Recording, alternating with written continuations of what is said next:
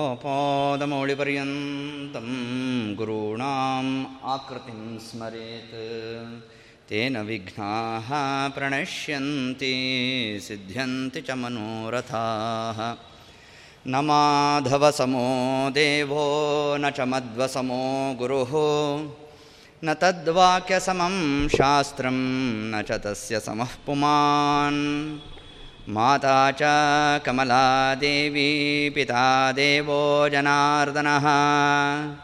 बान्धवाः विष्णुभक्ताश्च स्वदेशो भुवनत्रयम्। प्रथमो हनुमान्नाम द्वितीयो भीम एव च।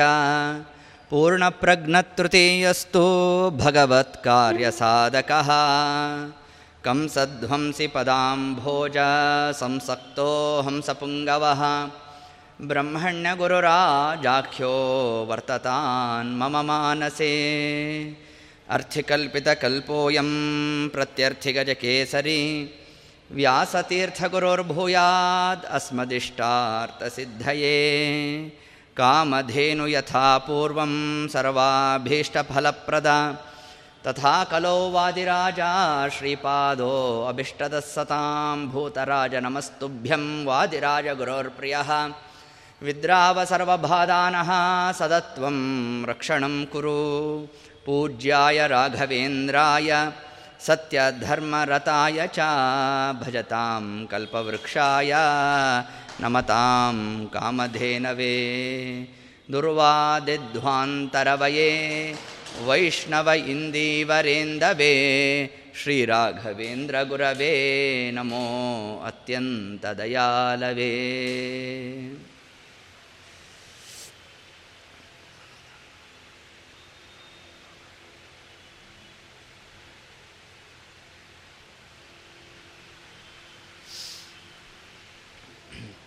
ನಾರಾಯಣಂ ನಮಸ್ಕೃತ್ಯ ನರಂಚೈವ ನರೋತ್ತಮಂ ದೇವೀಂ ಸರಸ್ವತೀಂ ವ್ಯಾಸಂ ತಥೋ ಗ್ರಂಥ ಮುದೀರಯೇತ್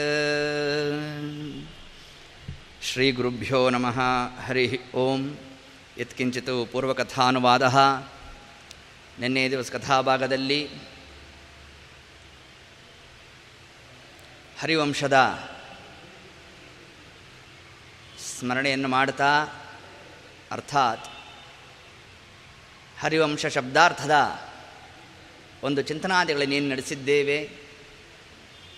ಹರಿಶಬ್ದವತು ನಮ್ಮ ಬಿಂಬರೂಪಿ ಆಗಿರತಕ್ಕಂತಹ ಪರಮಾತ್ಮನನ್ನೇ ಶಾಸ್ತ್ರಕಾರರು ಹರಿ ಅಂತ ಕರೆದಿದ್ದಾರೆ. ಅಂತಹ ಪರಮಾತ್ಮನನ್ನು ಯಾರು ಉಪಾಸನೆ ಮಾಡ್ತಾರೆ? ಅವ್ರಿಗೇನು ಫಲ? ಅಂತಂದರೆ ಅವರಿಗೆ ವಂಶವೇ ಫಲ ಅಂತಂದು. ಏನು ವಂಶ ಅಂತಂದರೆ? ವಾ ಅಂದರೆ ಜ್ಞಾನ. ವಾತಿ ಜಾನಾತಿ, ಅವರ ಜ್ಞಾನಪ್ರಾಪ್ತಿ ಅಂತ ತಿಳಿಸಿದ್ದಾರೆ. ಜ್ಞಾನದಿಂದ ಏನು ಫಲ? ಅದಕ್ಕೆ ಶಾ ಅಂದರು. ಶಾ ಅಂದರೆ ಸುಖ ಅಂತಂದರು. ಎಂತಹ ಸುಖ? ಎಂತಹ ಜ್ಞಾನ ಅಂತಂದರೆ ಅದಕ್ಕೆ ಮಧ್ಯದಲ್ಲಿ ಒಂದು ಸೊನ್ನೆಯನ್ನು ಕೊಟ್ಟರು ಅದರ ಜೊತೆಗೆ ಏನು? ಅಂದರೆ ಪೂರ್ಣತ್ವ, ಪೂರ್ಣವಾದ ಜ್ಞಾನ, ಪೂರ್ಣವಾಗಿರ್ತಕ್ಕಂತಹ ಆನಂದ. ಅರ್ಥಾತ್ ಪೂರ್ಣವಾದ ಜ್ಞಾನ, ಪೂರ್ಣವಾಗಿರತಕ್ಕಂತಹ ಆನಂದ ಪ್ರಾಪ್ತವಾಗ್ತಕ್ಕದ್ದು ನಮಗೆಲ್ಲಿ ಅಂತಂದರೆ ಮೋಕ್ಷಾವಸ್ಥೆ. ಅಂತಹ ಮೋಕ್ಷವೇ ಪ್ರಾಪ್ತಿ ಅನ್ನೋ ಒಂದು ಸಿದ್ಧಾಂತವನ್ನು ಕೂಡ ನಮಗೆ ತಿಳಿಸ್ತಾ, ಇನ್ನು ಈ ಹರಿವಂಶದಲ್ಲಿ ಬರತಕ್ಕಂತಹ ಅನೇಕ ಅನೇಕ ವಿಧವಾಗಿಂತಹ ಒಂದು ಉಪಕಥೆಗಳು, ಅದರಲ್ಲಿ ಬಂದಿರತಕ್ಕಂತಹ ಆ ಗಾಂಧಿನಿ ಅನ್ನೋ ಆ ಹೆಣ್ಣುಮಗಳು, ತಾನು ಒಂದು ಸಂಕಲ್ಪವನ್ನು ಮಾಡಿರೋಣ, ಪ್ರತಿನಿತ್ಯ ಗೋದಾನವನ್ನು ಮಾಡೋಣ. ಆ ಗೋದಾನದಲ್ಲಿ ಪಂಚವಿಧಾನಿ ಸಂತಿ, ಐದು ವಿಧವಾದಂತಹ ಗೋದಾನವನ್ನೇ ತಿಳಿಸಿದ್ದಾರೆ, ಅಧ್ಯಾಪಿ ತಿಳಿಸಿದ್ದಾರೆ. ಅದನ್ನು ನಿನ್ನೆ ದಿವಸದಲ್ಲಿ ನಾಲ್ಕು ವಿಧವಾದ ಗೋದಾನವನ್ನು ನಾವು ಹೇಳಿದ್ದು.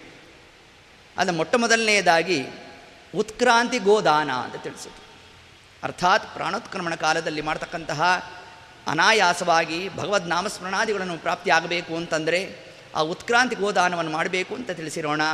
ತದನಂತರ ಬಂದಿರತಕ್ಕದ್ದೇ ಪಾಪಧೇನುದಾನ ಅಥವಾ ಯಮಧೇನುದಾನ ಅಂತ ತಿಳಿಸಿದ್ದಾರೆ. ಇನ್ನು ಮೂರನೇ ಗೋದಾನ ಯಾವುದು? ವೈತರಣಿ ಗೋದಾನ ಅಂತ ಉಲ್ಲೇಖವನ್ನು ಮಾಡ್ತಾ, ನಾಲ್ಕನೆಯದು ಮೋಕ್ಷಪ್ರದ ಗೋದಾನ ಅಂತ ತಿಳಿಸ್ತಾ, ಐದನೇ ಗೋದಾನ ಯಾವುದು? ಅಂತಂದರೆ ಋಣ ಪರಿಹಾರ ಗೋದಾನ. ಜ್ಞಾತಾಜ್ಞಾತವಾಗಿರ್ತಕ್ಕಂತಹ ಋಣಾದಿಗಳಿಗೆ ನಾವು ಭಾಜನರಾಗಿರ್ತೇವಂತೆ ನೋಡಿ. ಇಲ್ರಿ, ನಾವು ಯಾರ ಹತ್ರ ಏನು ದುಡ್ಡಿಸ್ಕೊಂಡಿಲ್ಲ, ಏನಿಲ್ಲ, ನಾವು ಯಾರ ಋಣದಲ್ಲೂ ಇಲ್ಲ ಅಂತ ಹೇಳೋಣ ಅಂತಂದರೆ ಬರಿಗೈಯಲ್ಲಿ ಯಾರು ಉಪ್ಪನ್ನು ಬಡಿಸಿದ್ದಾರೆ, ಅದನ್ನು ನಾವು ಭಕ್ಷಣೆ ಮಾಡೋದು. ಅವರ ಋಣಕ್ಕೆ ಭಾಜನರಾಗಬೇಕು ನೋಡಿ ನೋಡಿ ಇಂಥದ್ದು ಅನಂತ. ಅಲ್ಲ, ಒಬ್ಬರ ಋಣ ಇದ್ದರೆ ಏನು ಬಾಧಕ? ಅಂತಂದರೆ, ಅವರ ಋಣವನ್ನು ತೀರಿಸಲಿಕ್ಕಾಗಿ ಇನ್ನೊಂದು ಜನ್ಮ ಎತ್ತಬೇಕು. ಆ ಜನ್ಮದಲ್ಲಿ ಪುನಃ ಅನಂತ ವಿಧವಾಗಿರ್ತಕ್ಕಂತಹ ಪಾಪುಣ್ಯಾದಿಗಳು ಘಟಿಸೋಣ. ಅದರಿಂದಾಗಿ ಇನ್ನೊಂದು ಜನ್ಮ ಪ್ರಾಪ್ತಿಯಾಗೋಣ ನೋಡಿ, ಇಂಥದ್ದೆಲ್ಲ ಪರಿಹಾರ ಆಗಬೇಕಾದ್ರೆ ಅದಕ್ಕಾಗಿ ಮಾಡಬೇಕಾದಂತಹ ಒಂದು ಗೋದಾನ ಋಣ ಪರಿಹಾರ ಗೋದಾನ ಅಂತ ತಿಳಿಸಿದ್ದಾರೆ. ಈಗ ಹೇಳ್ತಾ ನೆನೆ ದಿವಸವೇ ತಿಳಿಸಿದಂತೆ ಗೋ ಅಂತಂದರೆ ಕೇವಲ ಆಕಳ ದಾನ ಇಷ್ಟೇ ಅರ್ಥ ಮಾಡೋದಲ್ಲ, ಗೋ ಶಬ್ದಾರ್ಥ ನಮಗೆ ವೇದಾದಿಗಳು ಅರ್ಥಾತ್ ಜ್ಞಾನಪುರಸರವಾದ ಕರ್ಮದ ಅನುಷ್ಠಾನವನ್ನು ಮಾಡಬೇಕು ಅಂತ ತಿಳಿಸಿದ್ದಾರೆ. ಅದರಲ್ಲಿ ಈ ಗೋವಿಗೆ ಯಾಕಷ್ಟು ಮಹತ್ವ ಅಂತಂದರೆ ಗೋವಿನ ಒಂದೊಂದು ಅಂಗದಲ್ಲಿ ಒಬ್ಬೊಬ್ಬ ದೇವತೆಗಳ ಸನ್ನಿಧಾನ ಇದೆ ಅಂತ ತಿಳಿಸಿದ್ದಾರೆ. ನೋಡಿ, ಪ್ರತಿನಿತ್ಯ ನಾವು ಆ ಗೋವಿನ ಸ್ಮರಣೆ ಮಾಡಬೇಕಾದರೆ ಗೋವಿನ ಒಂದೊಂದು ಅವಯವದಲ್ಲಿ ದೇವತೆಗಳು ಮತ್ತು ಪರಮಾತ್ಮನ ಸ್ಮರಣೆಯನ್ನು ಮಾಡಬೇಕು ಎಂದು ತಿಳಿಸ್ಕೊಟ್ಟಿದ್ದಾರೆ. ಅದರಲ್ಲಿ ಆ ಗೋವಿನ ಮುಖಭಾಗದಲ್ಲಿ, ಮುಂಭಾಗದಲ್ಲಿ ಸಮಸ್ತವಾದ ಗಂಧರ್ವರ ಸನ್ನಿಧಾನ ಅಂತ ತಿಳಿಸ್ತಾರೆ. ನಾವು ಇನ್ನು ಆ ಗೋವಿನ, ಆ ಮೂಗಿನ ಹೊಳ್ಳೆಗಳೇನಿದೆ, ಅಲ್ಲಿ ಅಶ್ವಿನಿ ದೇವತೆಗಳ ಸನ್ನಿಧಾನ ಮತ್ತು ಸರ್ಪಗಳು, ಶೇಷದೇವರ ಸನ್ನಿಧಾನ ಅಂತ ತಿಳಿಸ್ಕೊಟ್ಟಿದ್ದಾರೆ ನಮಗೆ. ಇಷ್ಟು ಹೇಳ್ತಾ? ಇನ್ನು ಆ ಗೋವಿಗಿರ್ತಕ್ಕಂತಹ ಶೃಂಗಗಳು, ಅಂದರೆ ಕೊಂಬು, ಆ ಕೊಂಬಿನಲ್ಲಿ ಯಾರ ಸನ್ನಿಧಾನ ಅಂತಂದರೆ ಪರಮಾತ್ಮ ಹರಿಶಬ್ದವಾಚ್ಯನಾಗಿದ್ದಾನೆ ಮತ್ತು ಇನ್ನೊಂದು ಶೃಂಗದಲ್ಲಿ ಮಹರುದ್ರದೇವರ ಸನ್ನಿಧಾನ. ಆ ಎರಡು ಕೊಂಬುಗಳ ಮಧ್ಯಭಾಗದಲ್ಲಿ ಬ್ರಹ್ಮದೇವರ ಸನ್ನಿಧಾನ. ಇಷ್ಟರ ಚಿಂತನೆ ಮಾಡಬೇಕು. ಇದರ ಜೊತೆಗೆ ಆ ಶೃಂಗದ ತುದಿ ಭಾಗ ಅಂದರೆ ಕೊಂಬಿನ ತುದಿ ಭಾಗದಲ್ಲಿ ಇಂದ್ರದೇವರ ಸನ್ನಿಧಾನ. ನೋಡಿ, ಇಷ್ಟು ಚಿಂತನೆ ಮಾಡಬೇಕು ಅಂತ ಹೇಳ್ತಾ, ಇನ್ನು ಉದರ ಭಾಗದಲ್ಲಿ ಸ್ಕಂದ ಸುಬ್ರಹ್ಮಣ್ಯೇಶ್ವರನ್ನ ಸ್ಮರಣೆ ಮಾಡಬೇಕು ಅಂತ ತಿಳಿಸ್ಕೊಟ್ಟಿದ್ದಾರೆ. ಇನ್ನು ಗೋವಿನ ಒಂದೊಂದು ರೋಮದಲ್ಲೂ ಋಷಿಗಳ ಸನ್ನಿಧಾನ ಅಂತ ತಿಳಿಸ್ಕೊಟ್ಟಿದ್ದಾರೆ. ನಾನು ಹೇಳ್ತಾ, ಇನ್ನು ಕಣ್ಣಿನಲ್ಲಿ ಅದ್ಯಾಪಿ ಸೂರ್ಯಚಂದ್ರರ ಒಂದು ಸನ್ನಿಧಾನ, ಗೋವಿನ ಕೆಚ್ಚಲು ಏನಿದೆ, ಅಲ್ಲಿ ಸಮಸ್ತವಾದ ಸಪ್ತ ಸಮುದ್ರಗಳ ಸನ್ನಿಧಾನ, ಗಂಗಾ ಸನ್ನಿಧಾನ, ಮತ್ತು ಆ ಕೆಚ್ಚಲಲ್ಲಿರ್ತಕ್ಕಂಥ ನಾಲ್ಕು ಮೊಲೆಗಳೇನಿದೆ ಅದರಲ್ಲಿ ನಾಲ್ಕು ವೇದಗಳು ಅಂತ ತಿಳಿಸ್ಕೊಟ್ಟಿದ್ದಾರೆ. ಸ್ಮರಣೆಯನ್ನು ಮಾಡಿ. ಇನ್ನು ಪುಚ್ಛಭಾಗದಲ್ಲಿ ನಮಗೆಲ್ಲ ಗೊತ್ತಿರತಕ್ಕದ್ದೇ ಆಗಿದೆ ಇದು. ಪುಚ್ಛಭಾಗ ಅಂತಂದರೆ ಸಾಕ್ಷಾತ್ತಾಗಿ ಲಕ್ಷ್ಮೀದೇವಿ ಸನ್ನಿಧಾನ. ಇಷ್ಟು ಸ್ಮರಣೆಯನ್ನು ಮಾಡಿ, ಇನ್ನು ಆ ಗೋವು ಏನು ಅಂಬಾ ಅಂತ ತಾನು ಕೂಗತ್ತೆ, ಆ ಕೂಗಿಗೆ ಅಭಿಮಾನಿ ಯಾರು ಅಂತಂದರೆ ಬ್ರಹ್ಮದೇವರು ಅಭಿಮಾನಿಗಳಂತೆ ನೋಡಿ ಆ ಗೋವಿನಿಂದ ಹೊರಡ್ತಕ್ಕಂತಹ ಧ್ವನಿ ಏನಿದೆ, ಆ ಧ್ವನಿಗೆ ಅಭಿಮಾನಿಗಳು ಬ್ರಹ್ಮದೇವರು. ಇನ್ನು ಗೋವಿನ, ಆ ಜಿಹ್ವೇಂದ್ರಿಯ ನಾಲಿಗೆಗೆ ಅಭಿಮಾನಿ ಯಾರು? ಭಾರತೀ ಸರಸ್ವತಿ ದೇವಿಯರು ಅಂತ ತಿಳಿಸ್ಕೊಟ್ಟಿದ್ದಾರೆ. ಇನ್ನು ಗೋವಿನಲ್ಲಿರ್ತಕ್ಕಂಥ ದಂತಗಳು, ಆ ದಂತಗಳಿಗೆ ಅಭಿಮಾನಿ ಯಾರು? ಗರುಡ ದೇವರು ಅಭಿಮಾನಿಗಳು ಅಂತ ಹೀಗೆ ತಿಳಿಸ್ತಾ? ಇನ್ನು ಗೋಮಯ, ಗೋಮೂತ್ರ, ಕೊನೆಯದಾಗಿ ಉಳಿದಿರ್ತಕ್ಕಂತಹ ಎರಡು ಪದಾರ್ಥಗಳು. ಗೋಮೂತ್ರದಲ್ಲಿ ಪಾರ್ವತೀ ದೇವಿಯರ ಸನ್ನಿಧಾನ. ಗೋಮಯದಲ್ಲಿ ಲಕ್ಷ್ಮೀದೇವಿಯ ಸನ್ನಿಧಾನ. ಇಷ್ಟು ಸ್ಮರಣೆಯನ್ನು ಯಾರು ಪ್ರತಿನಿತ್ಯ ಮಾಡ್ತಾರೋ ಅವರಿಗೆ ಗೋದಾನ ಮಾಡಿದ ಫಲ ಬರುತ್ತೆ ಅಂತ ಶಾಸ್ತ್ರ ತಿಳಿಸಿದೆ ನಮಗೆ. ಆದ್ದರಿಂದ ಅವಶ್ಯವಾಗಿ ಪ್ರತಿನಿತ್ಯ ನಾವು ಈ ಗೋವಿನ ಸ್ಮರಣೆಯನ್ನು ಮಾಡಬೇಕು ಅನ್ನೋ ಒಂದು ಮಹತ್ವವನ್ನೇ ನಮಗೆ ಹರಿವಂಶದಲ್ಲೂ ಕೂಡ ಅದರ ಉಲ್ಲೇಖವನ್ನು ಮಾಡ್ತಾ, ಯಾರು ಗೋದಾನ ಮಾಡಿದ್ದಾರೆ ಅವರ ರಕ್ಷಣೆಗಾಗಿ ಸ್ವಯಂ ಪರಮಾತ್ಮ ತಾನು ಗೋಪಾಲನಾಗಿ ಬರ್ತಾನೆ ಅನ್ನೋ ಒಂದು ಸಿದ್ಧಾಂತವನ್ನೇ ನಾವು ಅಕ್ರೂರ, ಅಕ್ರೂರನ ಮಗಳಾಗಿರ್ತಕ್ಕಂತಹ ವಸುಂಧರ, ಆ ವಸುಂಧರನಿಗೆ ಎಂಬ ಆ ಹೆಣ್ಣು ಮಗಳಿಗೆ ಸಾಂಬ, ಅರ್ಥಾತ್ ಕೃಷ್ಣನ ಮಗನಾಗಿರ್ತಕ್ಕಂತಹ ಸಾಂಬನನ್ನು ಕೊಟ್ಟು ಲಗ್ನ ಮಾಡೋಣ. ಅರ್ಥಾತ್ ಪರಮಾತ್ಮನೇ ನಮಗೆ ಬಂಧು ಬಾಂಧವನಾಗಿ ಬರಬೇಕು ಅಂತಂದರೆ ಇಂತಹ ಗೋ ಸೇವೆಯನ್ನು ಮಾಡಬೇಕು ಅನ್ನೋದನ್ನು ನಮಗೆ ಗಾಂ ದೃಷ್ಟ ನಮಸ್ಕೃತ್ಯ. ಸುಮ್ಮನೆ ಗೋವನ್ನು ನೋಡಿ ಅದರ ಸ್ಪರ್ಶ ಮಾಡಿ ನಮಸ್ಕಾರ ಮಾಡಿದರೆ ಜನ್ಮ ಜನ್ಮದಲ್ಲಿ ನಮಗೆ ಜನಿತವಾಗಿರ್ತಕ್ಕಂತಹ ಎಲ್ಲ ಪಾಪಗಳು ತತ್ಕಾಲದಲ್ಲಿ ಭಸ್ಮ ಅಂತ ತಿಳಿಸಿದ್ದಾರೆ ನೋಡಿ. ಅಷ್ಟೂ ಮಹತ್ವವನ್ನು ನಮಗೆ ಈ ಗೋವಿನಲ್ಲಿ ಶಾಸಕಾರ್ಥ ತಿಳಿಸಿರೋಣ. ಹೀಗೆ ಹೇಳ್ತಾ ಇನ್ನು ಮುಂದೆ ಅತಿ ಮುಖ್ಯವಾಗಿರ್ತಕ್ಕಂತಹ ಒಂದು ಘಟ್ಟ ಅಂತಂದರೆ ಹದಿನೆಂಟು ಪುರಾಣಗಳಲ್ಲೂ ಅದ್ಯಾಪಿ ಪುರಾಣ ಅಂತ ಕರೆಸ್ಕೋಬೇಕಾದರೆ ಏನು ಲಕ್ಷಣ ಅಂತಂದರೆ ಸೃಷ್ಟಿ ಪ್ರಕರಣ ಇರಬೇಕು. ಎಲ್ಲಿ ಸೃಷ್ಟಿ ಪ್ರಕರಣ ಇರ್ತದೋ ಅದು ಪುರಾಣ ಅಂತ ಕರೆಸ್ಕೊಳ್ಳುತ್ತೆ ಅಷ್ಟು ಮಹತ್ವವನ್ನು ಈ ಸೃಷ್ಟಿ ಪ್ರಕರಣಕ್ಕೆ ಕೊಟ್ಟಿದ್ದಾರೆ. ನೀವು ಭಾಗವತವನ್ನು ತಗೊಳ್ರಿ. ಭಾಗವತ ಪ್ರಾರಂಭ ಆಗೋದೇ ಜನ್ಮ ಆದ್ಯಸ್ಯ ಯತಃ ಪರಮಾತ್ಮ ಜನ್ಮ ಆದಿ ಸೃಷ್ಟಿಯಾದಿ ಅಷ್ಟಕರ್ತೃತ್ವವನ್ನು ಮಾಡ್ತಕ್ಕವ. ಅಂತಹ ಪರಮಾತ್ಮನನ್ನು ಸತ್ಯಂ ಪರಂ ಧೀಮಹಿ ಧ್ಯಾನ ಮಾಡೋಣ ಅಂತ ತಿಳಿಸೋದು. ಅಂದರೆ ಪರಮಾತ್ಮನ ಒಂದು ಲಕ್ಷಣ ಅಂದರೆ ಯಾವುದದು? ಅಂದರೆ ಸೃಷ್ಟಿಯಾದಿ ಅಷ್ಟಕರ್ತೃತ್ವ ಅನ್ನೋ ಒಂದು ವಿಷಯವನ್ನು ಏನು ತಿಳಿಸಿದ್ದಾರೆ. ಅದರಂತೆ ಇಂತಹ ಆ ಸೃಷ್ಟಿ ಪ್ರಕರಣ ಏನಿದೆ? ರಾಜರ ವಂಶಾವಳಿಯನ್ನು ಚಿಂತನೆ ಮಾಡೋದಷ್ಟೇ ಅಲ್ಲ, ಆ ಸಮಗ್ರವಾಗಿ ಬಂದಿರತಕ್ಕಂತಹ ಆ ಎಲ್ಲ ದೇವತೆಗಳು ಮತ್ತು ಬ್ರಹ್ಮದೇವರು, ಲಕ್ಷ್ಮೀದೇವಿ ತನ್ನಂದು ಪರಮಾತ್ಮ. ಆ ಪರಮಾತ್ಮ ಈ ಜಗತ್ತನ್ನು ಹೇಗೆ ಸೃಷ್ಟಿ ಮಾಡ್ದ? ಯಾವ ಪದಾರ್ಥದಿಂದ ಸೃಷ್ಟಿ ಮಾಡ್ದ? ಮತ್ತು ನಮಗೆಲ್ಲ ಬರ್ತಕ್ಕಂಥ ಒಂದು ಜಿಜ್ಞಾಸೆ ಏನು ಅಂತಂದರೆ, ಜೀವರನ್ನು ಪರಮಾತ್ಮ ಸೃಷ್ಟಿ ಮಾಡ್ದ ಅಂತ ತಿಳಿಸ್ತಾರೆ. ಹೌದಾ? ಜೀವರು ಅನಾದಿನಿತ್ಯ.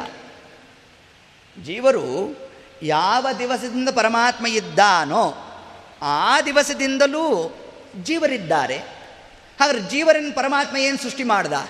ನೋಡಿ, ಇಂತಹ ಎಲ್ಲ ಜಿಜ್ಞಾಸಕ್ಕೆ ನಮ್ಮ ಹರಿವಂಶ ತಾನೇನು ಉತ್ತರವನ್ನು ಕೊಟ್ಟಿದೆ? ಅದನ್ನು ನಾವು ನೋಡೋ ಪೂರ್ವದಲ್ಲಿ ಈ ಸೃಷ್ಟಿ ಎಂಬುದು ಹೇಗಾಯಿತು? ಯಾರು ಇದಕ್ಕೆ ಪ್ರಾರ್ಥನೆ ಮಾಡಿದ್ದಾರೆ ಅನ್ನೋ ಎಲ್ಲ ವಿಷಯವನ್ನು ಕೂಡ ನಮಗೆ ಪೂರ್ವ ಪೀಠಿಕಾ ಭಾಗದಲ್ಲಿ ಹೇಳ್ತಾ, ಪ್ರಳಯ ಕಾಲದಲ್ಲಿ ಪರಮಾತ್ಮ ತಾನು ಮಲಗಿದ್ದಾನಂತೆ. ಬೊಮ್ಮಾನ ಪ್ರಳಯದಲ್ಲಿ ತನ್ನರಸಿ ಎಡಗೂಡಿ ಸುಮ್ಮನೆಯಾಗಿ ಮಲಗಿಪ್ಪ. ಇದನ್ನೇ ವಾದಿರಾಜ ಸ್ವಾಮಿಗಳು ಲಕ್ಷ್ಮೀ ಶೋಭಾನ ಪದದಲ್ಲಿ ಈ ಮಾತನ್ನು ತಿಳಿಸಿದ್ದಾರೆ. ಬೊಮ್ಮಾನ ಪ್ರಳಯದಲ್ಲಿ. ಅಂದರೆ ಯಾವ ಪ್ರಳಯದಲ್ಲಿ ಬ್ರಹ್ಮದೇವರು ಕೂಡ ಪರಮಾತ್ಮನ ಉದರವನ್ನು ಪ್ರವೇಶ ಮಾಡಬೇಕೋ? ಸಂಶಾಂತ ಸಂವಿಧಕಿಲಂ ಜಠರೇ ನಿದಾಯ ಆಚಾರ್ಯ ತಾತ್ಪರ್ಯ ನಿರ್ಣಯದಲ್ಲಿ ಇದೇ ಮಾತನ್ನು ಉದ್ಗಾರ ಮಾಡಿದ್ದಾರೆ. ಸಂಶಾಂತ ಸಂವಿಧಕಿಲಂ ಸಮಸ್ತವಾದ ಚರಾಚರ ಜಗತ್ತು ಪರಮಾತ್ಮನ ಉದರವನ್ನು ಪ್ರವೇಶ ಮಾಡಬೇಕು ಅಂತ ತಿಳಿಸ್ಕೊಟ್ಟಿದ್ದಾರೆ ನಮಗೆ. ಹೀಗಿರಬೇಕಾದರೆ ನೂರು ವರ್ಷಗಳ ಕಾಲ ಪ್ರಳಯಕಾಲ ಅಂತ ಹೇಳಿದ್ದಾರೆ. ಅದರಲ್ಲಿ ಎಂಬತ್ತೇಳುವರೆ ವರ್ಷ ಆದಾಗ ದುರ್ಗಾ ರೂಪಳಾದ ಲಕ್ಷ್ಮೀದೇವಿ ತಾನು ಅಂಬ್ರಿಣಿ ನಾಮಕಳಾಗಿ ಪರಮಾತ್ಮನನ್ನು ಸ್ತೋತ್ರ ಮಾಡ್ತಾಳೆ. ಆ ಸ್ತೋತ್ರವನ್ನು ಏನಂತ ಕರೆದಿದ್ದಾರೆ? ಶ್ರುತಿಗೀತ ಅಂತ ಕರೆದಿದ್ದಾರೆ. ಹೀಗೆ ಸ್ತುತ್ತಿನಾದ ಪರಮಾತ್ಮ ತದನಂತರದಲ್ಲಿ, ಪ್ರಳಯ ಕಾಲ ಮುಗಿದ ನಂತರದಲ್ಲಿ ತನ್ನ ಸೃಷ್ಟಿಗಾಗಿ ಇಚ್ಛೆಯನ್ನು ಪಡ್ತಾನಂತೆ. ಹೀಗೆ ಇಚ್ಛೆ ಪಟ್ಟಾಗ ಆಗ ಪರಮಾತ್ಮ ತನ್ನ ಸೃಷ್ಟಿಯನ್ನು ತಾನೇ ಮಾಡ್ಕೊತಾನಂತೆ ನೋಡಿ. ಆದ್ದರಿಂದ ಪರಮಾತ್ಮನ್ನ ಸ್ವಯಂಭೂ ಅಂತ ಕರೆದಿದ್ದಾರೆ. ಏನು ಸ್ವಯಂಭೂ ಅಂದರೆ ಅದ್ಯಾಪಿ ನಾವು ಲೋಕದಲ್ಲಿ ಯಾರಿಗೆ ನೇರವಾಗಿ ಅರ್ಥ ಮಾಡ್ತೇವೆ? ಒಂದಾಗಿ ರುದ್ರದೇವರಿಗೆ ಮಾಡ್ತೇವೆ, ಒಂದಾಗಿ ಬ್ರಹ್ಮದೇವರಿಗೆ ಮಾಡ್ತೇವೆ. ಇವರೆಲ್ಲರೂ ಕೂಡ ಆ ಅಮುಖ್ಯಾವೃತ್ತಿಯಿಂದ ವಾಚ್ಯರೇ ಹೊರತಾಗಿ, ಮುಖ್ಯಾವೃತ್ತಿಯಿಂದ ಸ್ವಯಂಭೂ ಅಂತಂದರೆ ಪರಮಾತ್ಮ ಮಾತ್ರ ವಾಚ್ಯ. ಹೇಗೆ ಅಂತಂದರೆ ತನ್ನ ಸೃಷ್ಟಿಯನ್ನು ತಾನೇ ಮಾಡ್ಕೊತಾನಂತೆ ನೋಡಿ. ಇದನ್ನೇ ಜಗನ್ನಾಥದಾಸರು ಹರಿಕಥಾಂಸಾರದಲ್ಲಿ ಒಂದು ಮಾತಂತ ಉದ್ಗಾರ ಮಾಡ್ತಾ ತನಗೆ ತಾನೇ ಸೇವ್ಯ ಸೇವಕ ನೆನೆಸಿ ಅನ್ನೋ ಒಂದು ಶಬ್ದವನ್ನು ಪ್ರಯೋಗ ಮಾಡಿದ್ದಾರೆ. ಹೀಗೆ ಪರಮಾತ್ಮ ತನ್ನ ಸೃಷ್ಟಿಯನ್ನು ತಾನೇನು ಮಾಡ್ಕೊತಾನೆ, ಆ ಸೃಷ್ಟಿಯನ್ನೇ ಏನಂತ ಕರೆದಿದ್ದಾರೆ? ಶುದ್ಧ ಸೃಷ್ಟಿ ಅಂತ ಕರೆದಿದ್ದಾರೆ. ಶುದ್ಧ ಸೃಷ್ಟಿ ಅಂತಂದರೆ ಮೂಲರೂಪಿಯಾದ ನಾರಾಯಣ, ಅರ್ಥಾತ್ ಪ್ರಳಯ ಕಾಲದಲ್ಲಿ ಪರಮಾತ್ಮನ ಆ ಮೂಲ ರೂಪ ಒಂದು ಮಾತ್ರ ಇರ್ತದೆ, ಮಿಕ್ಕ ಎಲ್ಲ ರೂಪಗಳು ಆ ಮೂಲ ರೂಪದಲ್ಲಿ ಐಕ್ಯ ಹೊಂದುತ್ತೆ. ನಾಶ ಆಗುತ್ತೆ ಅಲ್ಲ, ಪರಮಾತ್ಮನ ಅನಂತ ರೂಪಗಳು ಪ್ರಳಯ ಕಾಲದಲ್ಲಿ ಆ ಮೂಲ ರೂಪಕ್ಕೆ ಹೋಗಿ ಸೇರುತ್ತೆ. ಹೇಗೆ ಆದಾಗ ಪುನಃ ಪರಮಾತ್ಮ ತಾನು ಸೃಷ್ಟಿಗೆ ಬಂದಾಗ ತನ್ನ ರೂಪಗಳನ್ನು ಅಭಿವ್ಯಕ್ತ ಮಾಡ್ತಾ ಹೋಗ್ತಾನೆ. ಅದನ್ನೇ ಅವತಾರ ಅಂತ ಕರೆದಿರೋದು ನಮ್ಮಲ್ಲಿ. ಈ ಅಭಿವ್ಯಕ್ತ ಮಾಡೋ ಕಾಲಕ್ಕೆ ಪರಮಾತ್ಮನ ಯಾವ ಯಾವ ರೂಪಗಳು ಹೇಗೆ, ಎಲ್ಲಿಂದ ಪ್ರಾದುರ್ಭಾವ ಆಯಿತು ಅಂತಂದರೆ ಪರಮಾತ್ಮನ ಒಂದು ರೂಪ, ಆ ಒಂದು ರೂಪದಲ್ಲಿ ಅನಂತ ರೂಪಗಳು ಉಂಟು. ಇದು ಹೇಗೆ ಅಂತಂದರೆ ಇದಕ್ಕೊಂದು ದೃಷ್ಟಾಂತವನ್ನು ಕೊಡೋದು ಅಂತಂದರೆ ಕೃಷ್ಣ ರೂಪ ಹೊರಟದ್ದು ಎಲ್ಲಿಂದ? ಈಗ ನಮಗೆ ರಾಮರೂಪ ಬಂದದ್ದೆಲ್ಲಿಂದ ಅಂತಂದರೆ ವಾಸುದೇವ ರೂಪದಿಂದ ರಾಮರೂಪ ಪ್ರಾದುರ್ಭಾವ ಆದದ್ದು. ತನ್ನಿಮಿತ್ತ ಇದನ್ನು ರಾಮದೇವರೇ ಸ್ವಯಂ ಸೂಚನೆ ಮಾಡ್ತಾರೆ. ಅವತಾರ ಸಮಾಪ್ತಿ ಮಾಡಬೇಕಾದರೆ ಒಂದು ಡಂಗೂರ ಹೊಡೆಸಿದ್ರಂತೆ ರಾಮದೇವರು. ಏನಂತ ಡಂಗೂರ ಹೊಡೆಸಿದ್ದಾರೆ? ಸಮಾಯಾತ ಸಮಾಯಾತ. ಏ ಮೋಕ್ಷವದೇಚ್ಯವ ಯಾರಿಗೂ ಮೋಕ್ಷ ಬೇಕು ಬನ್ನಿರಿ ಅಂದ್ಬಿಟ್ಟ ಪರಮಾತ್ಮ. ಇನ್ನು ಯಾವ ಅವತಾರದಲ್ಲೂ ಕೂಡ ಪರಮಾತ್ಮ ಹಿಂಗೆ ಡಂಗೂರ ಹೊಡೆಸಿ ಮೋಕ್ಷಕ್ಕೆ ಬನ್ನಿರಿ ಅಂತ ಹಿಂಗೆ ಕರೀಲಿಲ್ಲ ರಾಮಾವತಾರದಲ್ಲಿ ಮಾತ್ರ ಈ ಕಾರ್ಯ ಮಾಡ್ದ. ಯಾಕೆ ಹಿಂಗೆ ಮಾಡ್ದ? ಅಂತಂದರೆ ರಾಮರೂಪ ಬಂದದ್ದು ವಾಸುದೇವ ರೂಪದಿಂದ. ಅವರು ವಾಸುದೇವನ ಕಾರ್ಯ ಏನು? ಮೋಕ್ಷಪ್ರದ ವಾಸುದೇವ. ಹಾಗಾದರೆ ರಾಮರೂಪದ ಕಾರ್ಯವನ್ನು, ಅರ್ಥಾತ್ ರಾಮರೂಪ ಬಂದದ್ದು ವಾಸುದೇವ ರೂಪದಿಂದ ಅಂತ ನಾವು ಹ್ಯಾಕ್ ಚಿಂತನೆ ಮಾಡ್ತೇವೋ, ಅದರಂತೆ ಕೃಷ್ಣರೂಪ ಬಂದದ್ದು ಹೇಗೆ? ಎಲ್ಲಿಂದ ಬಂತು ಕೃಷ್ಣರೂಪ? ಅಂತಂದರೆ ಪರಮಾತ್ಮನ ಒಂದು ಕೇಶ, ಒಂದು ಕೂದಲು, ಪರಮಾತ್ಮನ ಒಂದು ರೋಮ ಕೃಷ್ಣರೂಪ ಆದದ್ದು. ಅದೇ ಕೃಷ್ಣಕೇಶ ಅಂದರೆ ಪರಮಾತ್ಮನ ಒಂದು ಕೂದಲು ಕೃಷ್ಣರೂಪ ಆದದ್ದು. ಆ ಕೃಷ್ಣರೂಪವೇ ಅರ್ಜುನನಿಗೆ ವಿಶ್ವರೂಪವನ್ನು ತೋರಿದ್ದು. ಹಾಗಾದರೆ ಪರಮಾತ್ಮನ ಒಂದು ರೋಮ ವಿಶ್ವರೂಪಗಳನ್ನು ತೋರ್ತಕ್ಕಂತಹ ಒಂದು ಸಾಮರ್ಥ್ಯ ಅಂತ ತಿಳಿಸಿದ್ದಾರೆ. ಇದನ್ನು ಜಗನ್ನಾಥದಾಸರು ಒಂದು ಕಡೆ ತಾವು ಉದ್ಗಾರ ಮಾಡಿದ್ರು ನಮಗೆ.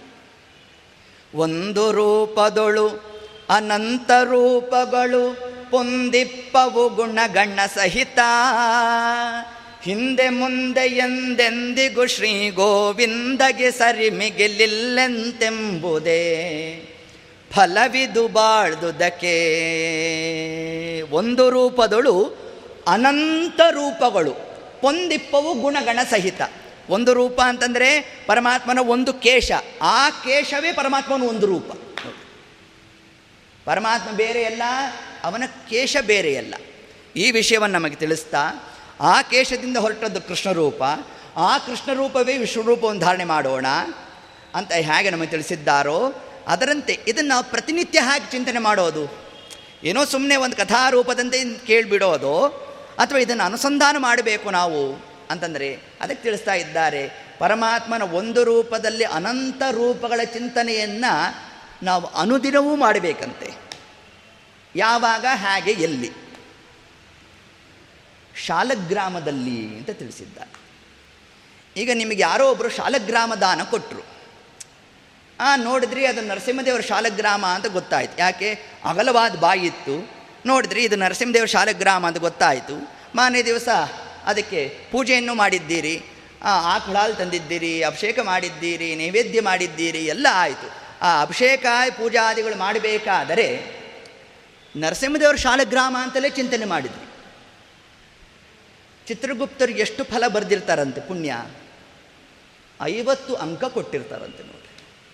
ಅಲ್ರಿ ನರಸಿಂಹದೇವರ ಶಾಲಗ್ರಾಮವನ್ನು ನರಸಿಂಹದೇವರ ಶಾಲಗ್ರಾಮ ಅಂತಲೇ ಚಿಂತನೆ ಮಾಡಿ ಮಾಡಿದ್ದೇನೆ ನನಗೆ ಯಾಕೆ ಇಷ್ಟೇ ಅಂಕ ಕೊಟ್ಟರು ಅಂತಂದರೆ, ಅದಕ್ಕೆ ತಿಳಿಸ್ತಾ ಇದ್ದಾರೆ, ಅಲ್ಲಿ ಕೇವಲ ನರಸಿಂಹ ರೂಪ ಅಷ್ಟೇ ನಾವು ಚಿಂತನೆ ಮಾಡೋದಲ್ಲ, ಒಂದು ಶಾಲಗ್ರಾಮದಲ್ಲಿ ಕನಿಷ್ಠ ಪಕ್ಷ ಪರಮಾತ್ಮನ ಎಷ್ಟು ಸನ್ನಿಧಾನ ಉಂಟು ಭಗವದ್ ರೂಪಗಳು ಉಂಟು ಅಂತಂದರೆ ಐದು ಸಾವಿರದ ಐದು ನೂರ ಮೂವತ್ತೈದು ಕನಿಷ್ಠ ಭಗವತ್ ಸನ್ನಿಧಾನ ಒಂದು ಶಾಲಗ್ರಾಮದಲ್ಲಿ ಹಾಗಾದ್ರೆ ಅಭಿಷೇಕ ಮಾಡಬೇಕಾದ್ರೆ ಅಭಿವ್ಯಕ್ತ ರೂಪ, ನರಸಿಂಹ ರೂಪ. ಆದರೆ ಅದರೊಳಗಡೆ ಎಷ್ಟು ರೂಪಗಳುಂಟು? ಐದು ಸಾವಿರ ರೂಪಗಳು ಉಂಟು ಅಂತ ಚಿಂತನೆ ಮಾಡಬೇಕು. ಒಂದು ರೂಪದಳು ಅನಂತ ರೂಪಗಳು, ಪೊಂದಿಪ್ಪವು ಗುಣಗಣ ಸಹಿತ. ಹೀಗೆ ನಾವು ಚಿಂತನೆ ಮಾಡೋ ಕಾಲಕ್ಕೆ ಪರಮಾತ್ಮ ತಾನೇನು ಈ ಸೃಷ್ಟಿ ಪ್ರಕರಣ ಅಂತ ನಮಗೇನು ಹರಿವಂಶದಲ್ಲಿ ತಿಳಿಸಿದ್ದಾರೆ, ಆ ಸೃಷ್ಟಿಕಾಲದಲ್ಲೂ ಕೂಡ ಪರಮಾತ್ಮನ ಮೂಲ ರೂಪದಿಂದ ವಾಸುದೇವ ಪ್ರದ್ಯುಮ್ನ ಅನಿರುದ್ಧ ಸಂಕರ್ಷಣ ನಾರಾಯಣಾದಿ ರೂಪಗಳು ಅದೇನು ಹೊರಟಿದೆ ಅದರಿಂದ ಅನಂತ ರೂಪಗಳನ್ನು ಪರಮಾತ್ಮ ತಾನು ಧಾರಣೆ ಮಾಡಿರ್ತಾನೆ, ಅಣುರೇಣು ತೃಣಕಾಷ್ಟ ಪರಿಪೂರ್ಣ ಗೋವಿಂದ, ಹೀಗೆ ಅನಂತ ಅನಂತ ರೂಪಗಳನ್ನು ಪರಮಾತ್ಮ ತಾನೇನು ಧಾರಣೆ ಮಾಡಿರ್ತಾನೆ, ಈ ಎಲ್ಲ ಚಿಂತನಾದಿಗಳು ಮಾಡ್ತಕ್ಕಂತಹ ಒಂದು ಕ್ರಮವನ್ನು ಏನಂತ ತಿಳಿಸಿದ್ದಾರೆ, ಶುದ್ಧ ಸೃಷ್ಟಿ ಅಂತ ತಿಳಿಸಿದ್ದಾರೆ ನೋಡಿ. ಇದು ಸೃಷ್ಟಿ ಪ್ರಕರಣದಲ್ಲಿ ಮೊಟ್ಟ ಮೊದಲನೇನಾಗಿ ನಾವು ತಿಳಿಬೇಕಾದಂಥ ಒಂದು ಅಂಶ ಯಾವುದದು ಅಂತಂದರೆ ಪರಮಾತ್ಮ ತನ್ನ ರೂಪಗಳನ್ನು ತಾನು ಏನು ಅಭಿವ್ಯಕ್ತ ಮಾಡಿದ್ದಾನೆ ಆ ಒಂದು ಕ್ರಮದ ಸೃಷ್ಟಿಯನ್ನೇ ಶುದ್ಧ ಸೃಷ್ಟಿ ಅಂತ ಕರೆದಿದ್ದಾರೆ. ಇನ್ನು ಎರಡನೇ ವಿಧವಾದ ಸೃಷ್ಟಿ ಇದೆ. ಯಾವುದದು ಅಂತಂದರೆ ಮಿಶ್ರ ಸೃಷ್ಟಿ ಅಂತ ಕರೆದಿದ್ದಾರೆ. ಈ ಮಿಶ್ರ ಸೃಷ್ಟಿಯನ್ನೇ ನಮ್ಮಲ್ಲಿ ಮುಷ್ಟಿ ಸೃಷ್ಟಿ ಅಂತಲೂ ಕೂಡ ತಿಳಿಸಿರೋದು ಉಂಟು ಪರಮಾತ್ಮ ತಾನೇನು ಮಾಡ್ತಾನೆ? ಜೀವರನ್ನು ಸೃಷ್ಟಿ ಮಾಡಬೇಕು ಅಂತ ತಾನು ಇಚ್ಛೆ ಮಾಡ್ತಾ ಅನಂತ ಜೀವರಾಶಿಗಳಿರ್ತಾರೆ. ಅದಲ್ಲಿ ತಾನು ಕೈಯನ್ನು ಹಾಕೋಣ, ಹಾಕಿದಾಗ ಒಂದಷ್ಟು ಜೀವರಾಶಿಗಳು ಬರೋಣ, ಅವರನ್ನು ಪರಮಾತ್ಮ ತಾನು ಸೃಷ್ಟಿಗೆ ತರೋಣ. ಈಗಾಗಲೇ ಜೀವರಾಶಿಗಳಿದ್ದಾರೆ. ಇರೋ ಜೀವರಾಶಿಗಳನ್ನೇ ಪರಮಾತ್ಮ ತಾನು ಸೃಷ್ಟಿ ಮಾಡಿದ ಅಂತಂದ್ರೆ ಏನರ್ಥ? ಅಂತಂದರೆ, ನಮಗೆ ಅನಾದಿ ಕಾಲದಿಂದ ಜೀವನಿಗೆ ಎರಡು ಶರೀರ ಉಂಟು. ಒಂದು ಸ್ವರೂಪ ದೇಹ, ಅದೇ ಜೀವ ಅಂತಂದರೆ. ಇದು ಯಾರು ಮಾಡಿದ್ದು? ಅಂತಾರೆ, ನಾನು ಮಾಡಿದೆ ಅಂತೇಳಿ. ಈ ನಾನು ಎಂಬವನು ಯಾರು? ಅವನೇ ಜೀವ. ನೋಡಿ, ಆ ಸ್ವರೂಪ ದೇಹ, ಇದು ಅನಾದಿ ಕಾಲದಿಂದ ಇರತಕ್ಕದ್ದು. ಈ ಅನಾದಿ ಕಾಲದಿಂದ ಇರತಕ್ಕಂತಹ ಜೀವನ ಮೇಲೆ ಇನ್ನೊಂದು ಆವರ್ಕ ಇದೆ. ಅದೇ ಲಿಂಗದೇಹ. ಇವೆರಡೂ ಕೂಡ ಪರಮಾತ್ಮ ಕೊಟ್ಟಿರ್ತಕ್ಕದ್ದಲ್ಲ. ಇದು ಅನಾದಿ ಕಾಲದಿಂದ ಜೀವನಿಗೆ ಇರತಕ್ಕಂಥ ಒಂದು ಪದಾರ್ಥ. ಇಂತಹ ಜೀವನನ್ನು ಪರಮಾತ್ಮ ತಾನು ಸೃಷ್ಟಿ ಮಾಡಿದ ಅಂದರೆ ಏನರ್ಥ ಅಂತಂದರೆ ಪರಮಾತ್ಮ ಈ ಲಿಂಗದೇಹದ ಮೇಲೆ ಮತ್ತೊಂದು ಆವರ್ಕವನ್ನು ಕೊಡ್ತಾನೆ. ಅದೇ ಅನಿರುದ್ಧ ದೇಹ. ಮೊಟ್ಟ ಮೊದಲನೇ ಸೃಷ್ಟಿ ಪರಮಾತ್ಮ ಜೀವರಿಗೆ ತಾನು ಕೊಡ್ತಕ್ಕಂತಹ ದೇಹ ಯಾವುದು? ಅಂತಂದರೆ ಅದೇ ಅನಿರುದ್ಧ ದೇಹ ಅಂತ ತಿಳಿಸಿದ್ದಾರೆ. ಆ ಅನಿರುದ್ಧ ದೇಹದ ಮೇಲೆ ಜೀವನ ಯೋಗ್ಯತಾನುಸಾರ ಈ ಸ್ಥೂಲ ದೇಹ ಪ್ರಾಪ್ತಿ. ತನ್ನಿಮಿತ್ತ ಈ ದೇಹವನ್ನು ಏನಂತ ಕರೆದಿದ್ದಾರೆ? ವಾಸನಾಮಯ ಶರೀರ ಅಂತ ಕರೆದಿದ್ದಾರೆ. ಯಾವುದರ ವಾಸನ? ಅಂದರೆ ಜೀವನ ಯೋಗ್ಯತಾ, ಸ್ವರೂಪ ಯೋಗ್ಯತಾ ಏನಿದೆ, ಆ ಯೋಗ್ಯತೆಗೆ ಅನುಗುಣವಾಗಿ ನಮಗೆ ದೇಹಾದಿಗಳು ಪ್ರಾಪ್ತಿ ಅನ್ನೋ ಒಂದು ಮಾತನ್ನು ತಿಳಿಸಿದ್ದಾರೆ. ಇದೇ ಮಿಶ್ರ ಸೃಷ್ಟಿ. ಅರ್ಥಾತ್ ಸತ್ವ, ರಜಸ್, ತಮೋ ಗುಣಗಳ ಮಿಶ್ರಣ ಮಾಡಿರ್ತಕ್ಕಂತಹ ಸೃಷ್ಟಿಯನ್ನೇ ಮಿಶ್ರ ಸೃಷ್ಟಿ ಅಂತ ಕರೆದಿದ್ದಾರೆ. ಏತತ್ಪೂರ್ವದಲ್ಲಿ ಪರಮಾತ್ಮ ತಾನು ಈ ಬ್ರಹ್ಮಾಂಡವನ್ನು ಏನು ಸೃಷ್ಟಿ ಮಾಡಬೇಕು, ಸೃಷ್ಟಿ ಮಾಡಬೇಕಾದರೆ ಹೇಗೆ ಸೃಷ್ಟಿ ಮಾಡ್ದ ಅನ್ನೋ ಒಂದು ವಿಷಯವನ್ನು ನಮಗೆ ಇಲ್ಲಿ ತಿಳಿಸ್ತಾ, ಮೊಟ್ಟ ಮೊದಲನೇದಾಗಿ ದೇವರನ್ನು ನಾವು ನಾರಾಯಣ ಅಂತ ಕರಿತೇವೆ. ಯಾಕೆ ಪರಮಾತ್ಮ ನಾರಾಯಣ ಶಬ್ದ ವಾಚ್ಯನಾದ ಅಂತಂದರೆ ನರಸಂಬಂಧಿ ನಾರ, ದೇವರನ್ನು ನರ ಅಂತ ಕರೆದಿದ್ದಾರೆ. ಅಲ್ಲರಿ ನರ ಅಂದರೆ ಮನುಷ್ಯರು ಅಂತ ಅರ್ಥ ತಾನೆ. ನೀವೇನು ದೇವರ ಪರವಾಗಿ ಅರ್ಥ ಮಾಡ್ತಿದ್ದೀರಲ್ಲ? ನರ ಅಂತಂದರೆ ಪರಮಾತ್ಮನ ಪರವಾಗಿ ನಾವು ಚಿಂತನೆ ಮಾಡಬೇಕಾದ್ರೆ ರಿಯತೆ, ನಶ್ಯತೆ, ನ ನ, ರ ರ ಅಂದರೆ ನಾಶ. ಯಾರಿಗೆ ನ? ನಾಶವೇ ಇಲ್ವೋ ಅವನು ನರ. ಆ ನರಶಬ್ದ ವಾಚ್ಯನಾದ ಅರ್ಥಾತ್ ನಾಶರಹಿತನಾದ ಪರಮಾತ್ಮನಿಂದ ಸೃಷ್ಟ್ಯವಾದ ಮೊಟ್ಟ ಮೊದಲ ಪದಾರ್ಥ ಯಾವುದು? ನೀರು. ಆದ್ದರಿಂದ ನೀರನ್ನು ಏನಂತ ಕರೆದಿದ್ದಾರೆ? ನಾರ ಅಂತ ಕರೆದಿದ್ದಾರೆ. ನರ ಸಂಬಂಧಿ ನಾರ ಅಂತ ತಿಳಿಸಿದ್ದಾರೆ. ಆಪೋ ನಾರ ಇತಿ ಪ್ರೋಕ್ತ.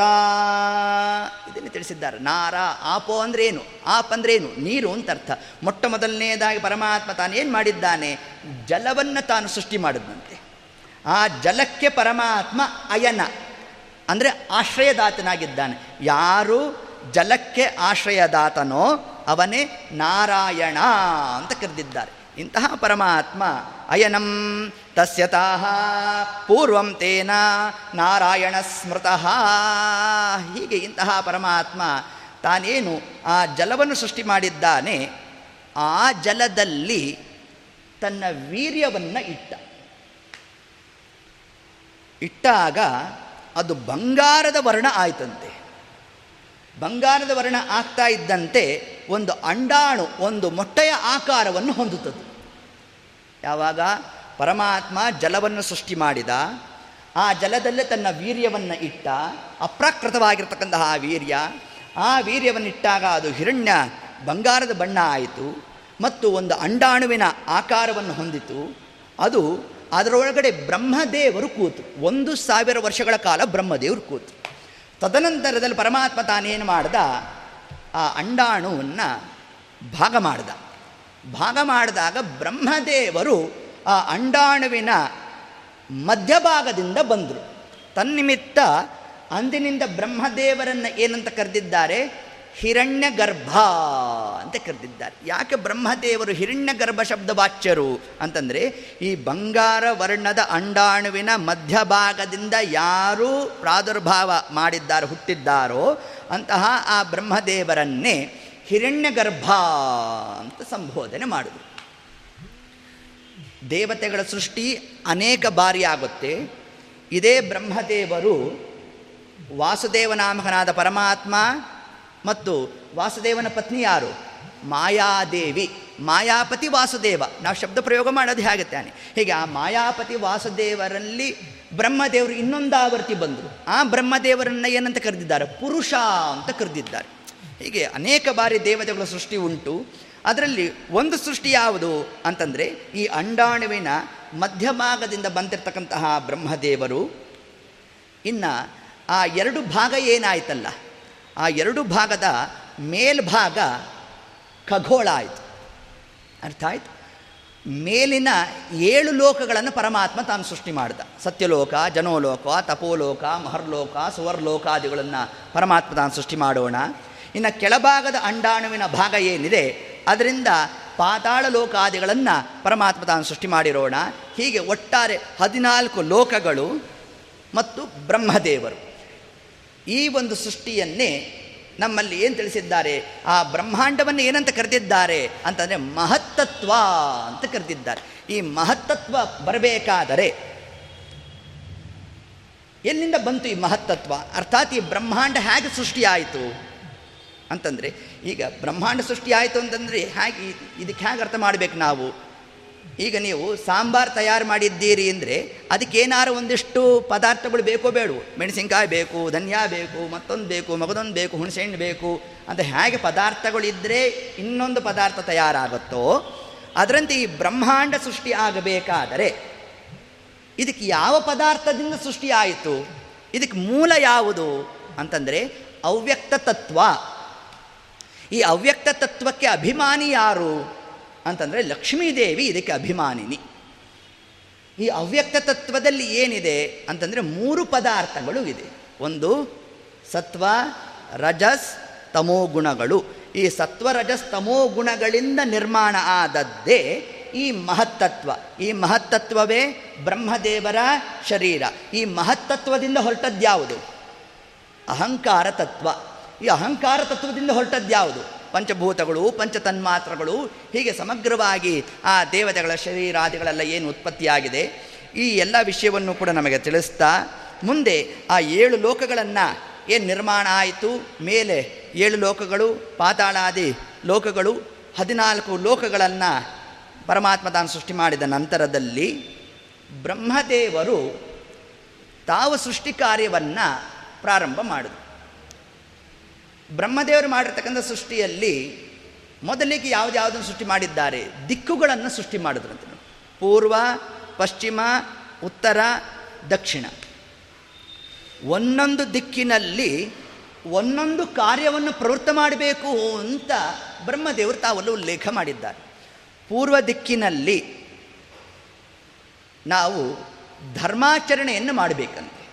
ಅದಕ್ಕೆ ನಾವು ಯಾವುದೋ ದೇವ್ರ ಪೂಜೆ ಮಾಡಬೇಕಾದ್ರೆ ಯಾವ ದಿಕ್ಕು? ಪೂರ್ವ ದಿಕ್ಕಿಗೆ ನಾವು ತಿರುಗಿ ಮಾಡಬೇಕು ಪಶ್ಚಿಮ ದಿಕ್ಕಿನಲ್ಲಿ ವಿಶ್ರಾಂತಿಗಾಗಿ ಪಶ್ಚಿಮ ದಿಕ್ಕನ್ನು ಪರಮ, ಯಾರು ಬ್ರಹ್ಮದೇವರು ಸೃಷ್ಟಿ ಮಾಡಿದ್ರಂತೆ. ಇದು ಸಮಂಜಸವೇ ಅಂತ ತೋರುತ್ತೆ ನೋಡಿ. ಪಶ್ಚಿಮ ದಿಕ್ಕಿಗೂ ವಿಶ್ರಾಂತಿಗೂ ಅವಿನಾಭಾವ ಸಂಬಂಧ. ಹೇಗೆ? ಪಶ್ಚಿಮ ದಿಕ್ಕು ಅಂದ್ರೇನು? ಸೂರ್ಯ ಮುಳುಗೋದು. ಸೂರ್ಯ ಮುಳುಗ್ದ ಅಂದ್ರೇನು? ರಾತ್ರಿ ಕಾಲ. ರಾತ್ರಿ ಕಾಲ ನಾವೇನು ಮಾಡ್ತೇವೆ?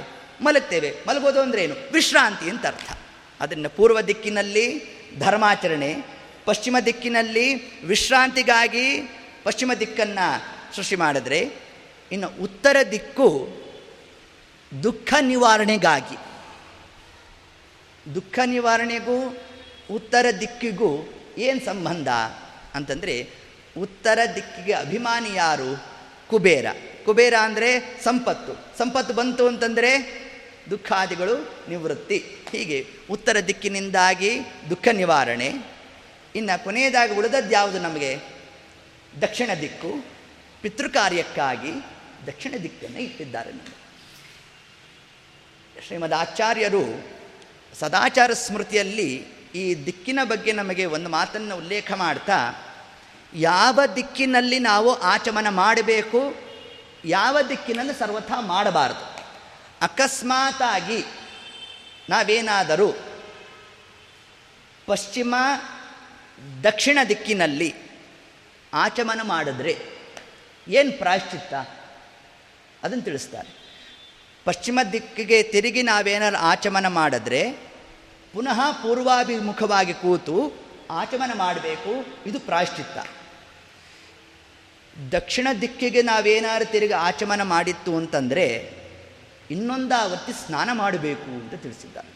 ಇಷ್ಟು ಪ್ರಾಶ್ಚಿತ್ಯವನ್ನು ಹೇಳಿದ್ದಾರೆ. ತನ್ನಿಮಿತ್ತ ಯಾವ್ಯಾವ ದಿಕ್ಕಿಗೆ ಯಾವ್ಯಾವ ಕಾರ್ಯವನ್ನು ಪ್ರತ ಮಾಡಬೇಕು, ಅದನ್ನು ನಾವು ಅವಶ್ಯ ಮಾಡಬೇಕು ಅನ್ನೋ ಒಂದು ವಿಷಯವನ್ನು ಕೂಡ ನಮಗೆ ತಿಳಿಸ್ತಾ, ಇನ್ನು ತದನಂತರದಲ್ಲಿ ಬ್ರಹ್ಮದೇವರು ಕಾಲವನ್ನು ಸೃಷ್ಟಿ ಮಾಡಿದ್ರು. ಏನು ಕಾಲವದ ಸೃಷ್ಟಿ ಅಂತಂದರೆ, ಒಂದಾಗಿ ಎಷ್ಟು ಕಾಲಗಳಿದೆ? ಅರುಣೋದಯ. ಅರುಣೋದಯ ಅಂತಂದರೆ ಯಾವ ಕಾಲ? ಸೂರ್ಯೋದಯದ ಪೂರ್ವದ ತೊಂಬತ್ತಾರು ನಿಮಿಷಗಳು. ನೀವು ಪಂಚಾಂಗ ತೆಗೆದ್ರೆ ಸೂರ್ಯೋದಯ ಇಷ್ಟು ಗಂಟೆಗೆ ಅಂತ ಹಾಕಿರ್ತಾರೆ. ಬೆಳಗ್ಗೆ ಆರು ಗಂಟೆ ಹತ್ತು ನಿಮಿಷ, ಆರು ಗಂಟೆ ಹದಿನಾರು ನಿಮಿಷ ಅಂತ ಕೊಟ್ಟಿರ್ತಾರೆ. ಅದರ ಪೂರ್ವ ತೊಂಬತ್ತಾರು ನಿಮಿಷ ಏನಿದೆ, ಅದನ್ನು ಅರುಣೋದಯ ಅಂತ ಕರೆದಿದ್ದಾರೆ.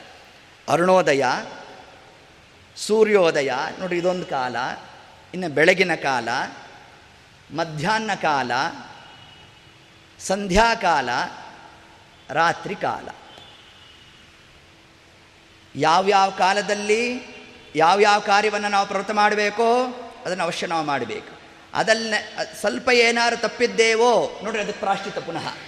ಸಂಧ್ಯಾ ವಂದನೆ ಮಾಡಬೇಕಾದ್ರೆ ನಾವು ಹೇಳ್ತಕ್ಕಂಥ ಮಂತ್ರ ಯಾವುದು? ಕಾಲಾತೀತ ದೋಷ ಪರಿಹಾರಾರ್ಥೇ ಚತುರರ್ಘ್ಯ ಪ್ರದಾನಂ ಕರಿಷ್ಯೇ. ನೋಡ್ರಿ ಇದೊಂದು ಶಬ್ದವೇ ಬಂದ್ಬಿಡ್ತು ನಮಗೆ. ಆದ್ದರಿಂದ ಯಾವ್ಯಾವ ಕಾಲದ ಯಾವ್ಯಾವ ಕಾರ್ಯವನ್ನು ಮಾಡಬೇಕೋ ಅವಶ್ಯವಾಗಿ ಆ ಕಾರ್ಯವನ್ನು ಮಾಡಬೇಕು ಅನ್ನೋ ಒಂದು ವಿಷಯವನ್ನು ಕೂಡ ತಿಳಿಸ್ಲಿಕ್ಕಾಗಿ ಆ ಕಾಲದ ಸೃಷ್ಟಿಯನ್ನು ಕೂಡ ಬ್ರಹ್ಮದೇವರು ತಾವಲ್ಲಿ ಮಾಡಿರೋಣ.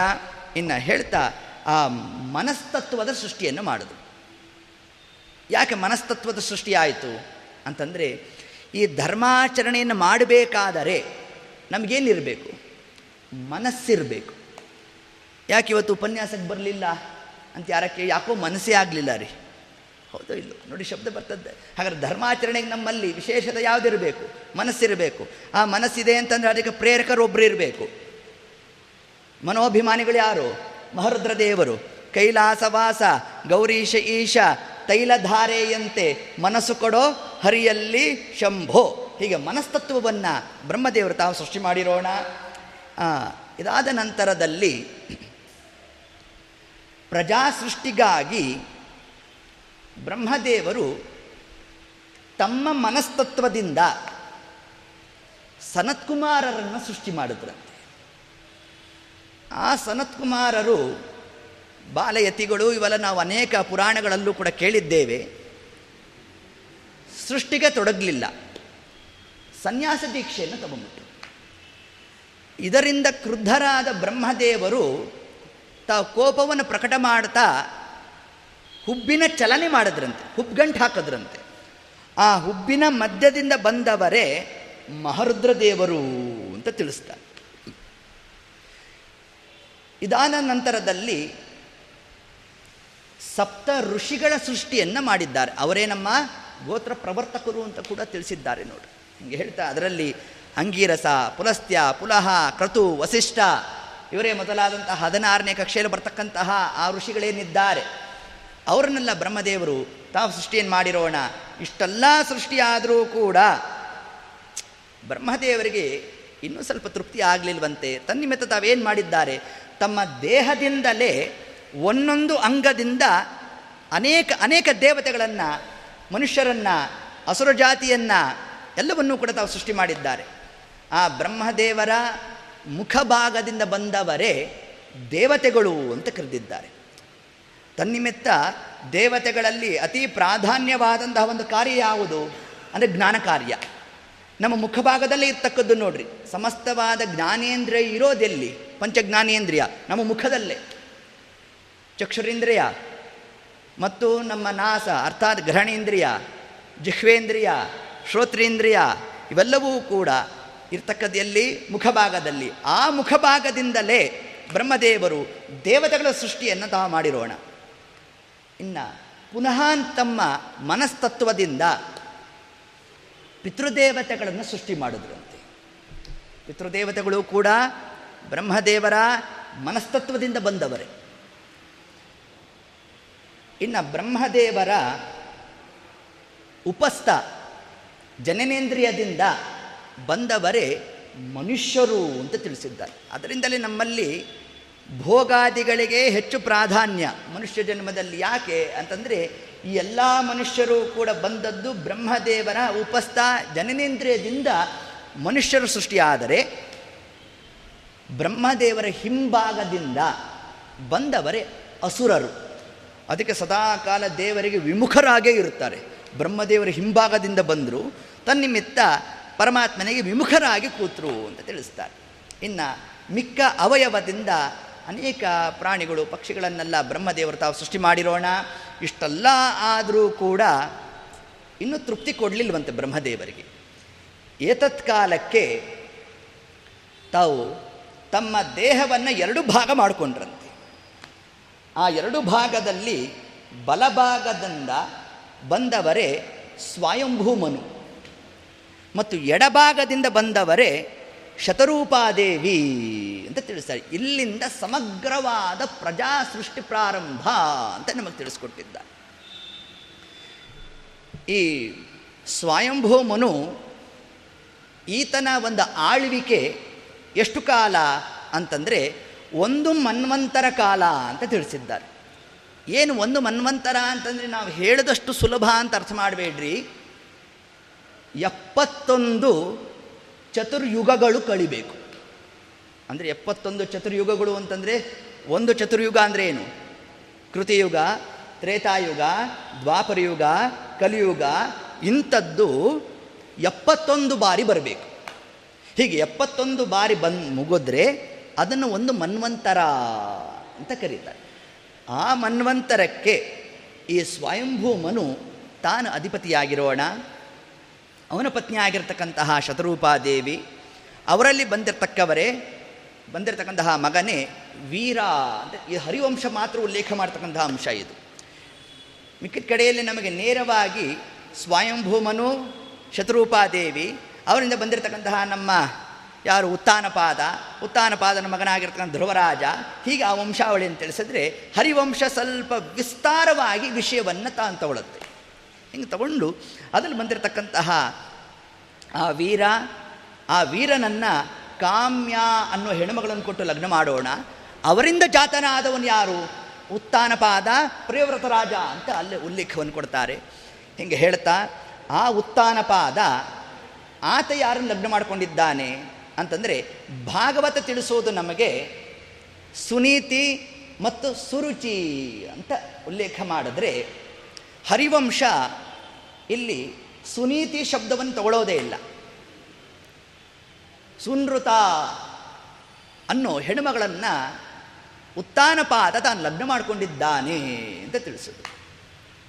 ಹಾಗಾದ್ರೆ ಭಾಗವತ ಹೇಳಿದ್ದನ್ನು ನಾವು ಗ್ರಹಣ ಮಾಡಬೇಕು, ಹರಿವಂಶ ತಿಳಿಸಿದ್ದನ್ನು ನಾವು ಗ್ರಹಣ ಮಾಡಬೇಕು ಅಂತಂದರೆ ಅದಕ್ಕೆ ತಿಳಿಸ್ತಾ ಇದ್ದಾರೆ ಇಬ್ಬರು ಒಂದೇ ಅರ್ಥ ಅಂತ ತಿಳಿಸಿದ್ರು ಅದನ್ನು ಸುನೃತ ಅಂತಂದರೆ ಮಧುರವಾಗಿ ಮಾತನ್ನು ಆಡ್ತಕ್ಕವಳು ಯಾರೋ ಅವಳನ್ನು ಸುನೃತ ಅಂತ ಕರೆ.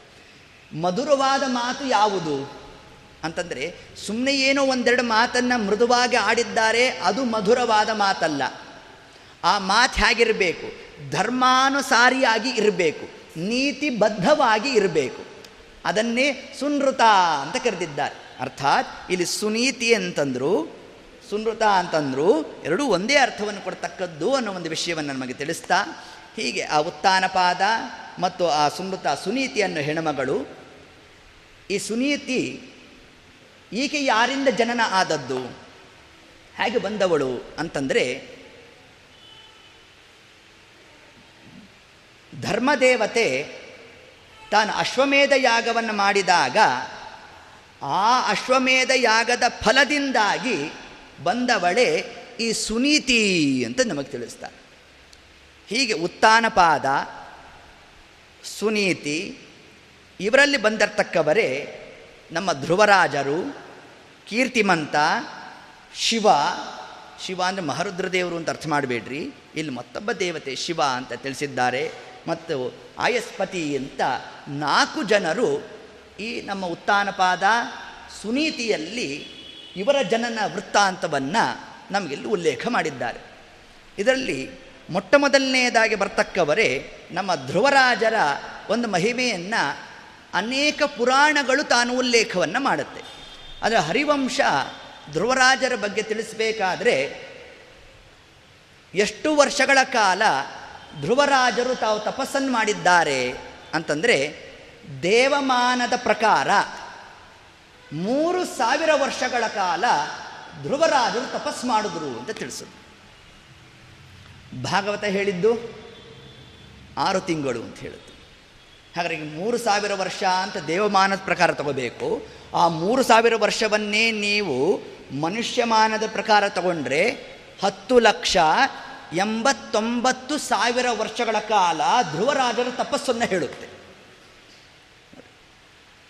ಹಾಗಾದ್ರೆ ಆರು ತಿಂಗಳು ಗ್ರಹಣವೋ ಅಥವಾ ಮೂರು ಸಾವಿರ ವರ್ಷಗಳ ಗ್ರಹಣವೋ ಅಂತಂದರೆ ಭಾಗವತ ತಿಳಿಸಿದ್ದು ಕೊನೆ ಆ ಶೇಷ ಭಾಗದ ತಪಸ್ಸಿನ ಕ್ರಮವನ್ನು ಮಾತ್ರ ತಿಳಿಸಿದ್ರು. ಬ್ಯಾಲೆನ್ಸ್ ಎಷ್ಟಿತ್ತಲ್ಲ ಅಷ್ಟನ್ನು ಮಾತ್ರ ತಿಳಿಸಿದ್ರು. ಆದರೆ ಏತತ್ ಪೂರ್ವದಲ್ಲೇ ಅಂದರೆ ಪರಮಾತ್ಮ ನಮಗೆ ಗೋಚರ ಆಗಬೇಕಾದರೆ ಎಷ್ಟು ಜನ್ಮ ಜನ್ಮಗಳ ಸಾಧನೆ ಇರಬೇಕು ಅನ್ನೋದನ್ನು ಹರಿವಂಶ ತಾನು ಉಲ್ಲೇಖ ಮಾಡುತ್ತೆ ನಮಗೆ ಈ ಧ್ರುವರಾಜರು ಏತತ್ ಈ ಕಾಲದಲ್ಲಿ ತಾವು ತಪಸ್ಸನ್ನು ಮಾಡಿದ್ದಾರೆ, ಅದರಿಂದ ಮಾತ್ರ ಪರಮಾತ್ಮ ಬಂದ, ತಾನು ಅನುಗ್ರಹ ಮಾಡ್ದ. ಹಂಗೆ ಹೇಳಲಿಲ್ಲ.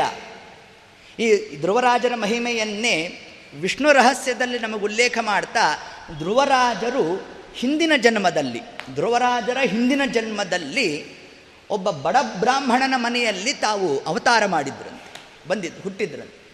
ಹುಟ್ಟಿರೋ ಕಾಲಕ್ಕೆ ಆಗಲೂ ತಪಸ್ಸಾಚರಣೆಯನ್ನು ಮಾಡಿದ್ರಂತೆ. ಯಾವುದು ತಪಸ್ಸು, ಯಾವ ತಪಸ್ಸನ್ನು ಧ್ರುವರಾಜರು ತಮ್ಮ ಹಿಂದಿನ ಜನ್ಮದಲ್ಲಿ ಮಾಡಿದ್ರು ಅಂತಂದರೆ, ತಂದೆ ತಾಯಿಯ ಸೇವೆಯನ್ನು ಮಾಡಿದ್ರಂತೆ ನೋಡ್ರಪ್ಪ. ಇದನ್ನು ಶಾಸ್ತ್ರ ನಮಗೆ ತಿಳಿಸತ್ತೆ. ದೊಡ್ಡದಾದಂತಹ ಒಂದು ಸಾಧನ ಅಂತಂದ್ರೆ ಯಾವುದದು? ಸೋತ್ತಮರ, ತಂದೆ ತಾಯಿಯ ಸೇವೆ ಎಂಬುದೇನಿದೆ? ಇದೇ ಉತ್ಕೃಷ್ಟವಾದ ಒಂದು ಸಾಧನೆ ಅಂತ ತಿಳಿಸ್ಕೊಟ್ಟಿದ್ದಾರೆ ನಮಗೆ.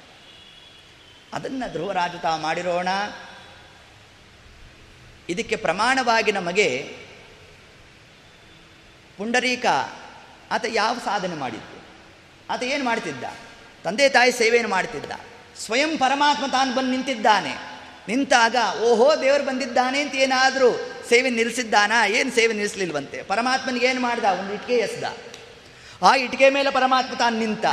ಅಂದರೆ ಇದರ ಆಂತರ್ಯ, ಪರಮಾತ್ಮನನ್ನು ನಾವು ಹೊಂದಬೇಕಾದರೆ ತಂದೆ ತಾಯಿಯ ಸೇವೆಯನ್ನು ಮಾಡಬೇಕು ಅನ್ನೋ ಸಿದ್ಧಾಂತವನ್ನು ತಿಳಿಸಿದ್ದಾರೆ ನಮಗೆ.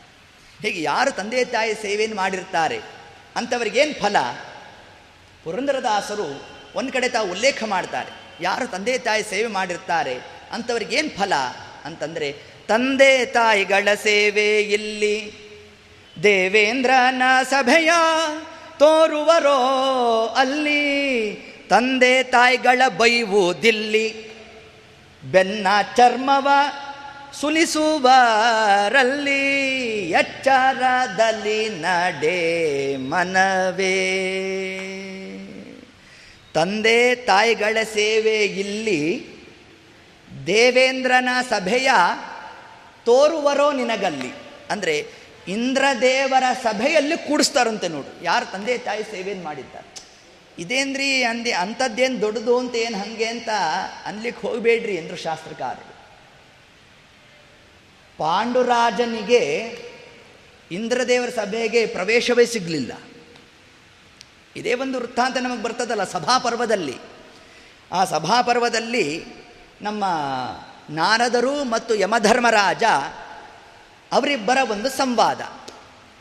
ಆ ಸಂವಾದದಲ್ಲಿ ಧರ್ಮರಾಜ ನಾರದರನ್ನು ಒಂದು ಪ್ರಶ್ನೆ ಮಾಡಿದ್ರು ಎಲ್ಲ ದೇವತಾ ಸಭೆಗಳು ಸುಭಿಕ್ಷೆಯಾಗಿ ಉಂಟೋ ಅಂತ ಹಿಂಗೊಂದು ಮಾತನ್ನು ಕೇಳಿದ್ರು ಆಗ ನಾರದರು ತಿಳಿಸ್ರು ಓ, ಅವಶ್ಯವಾಗಿ ಅಂತಂದರು.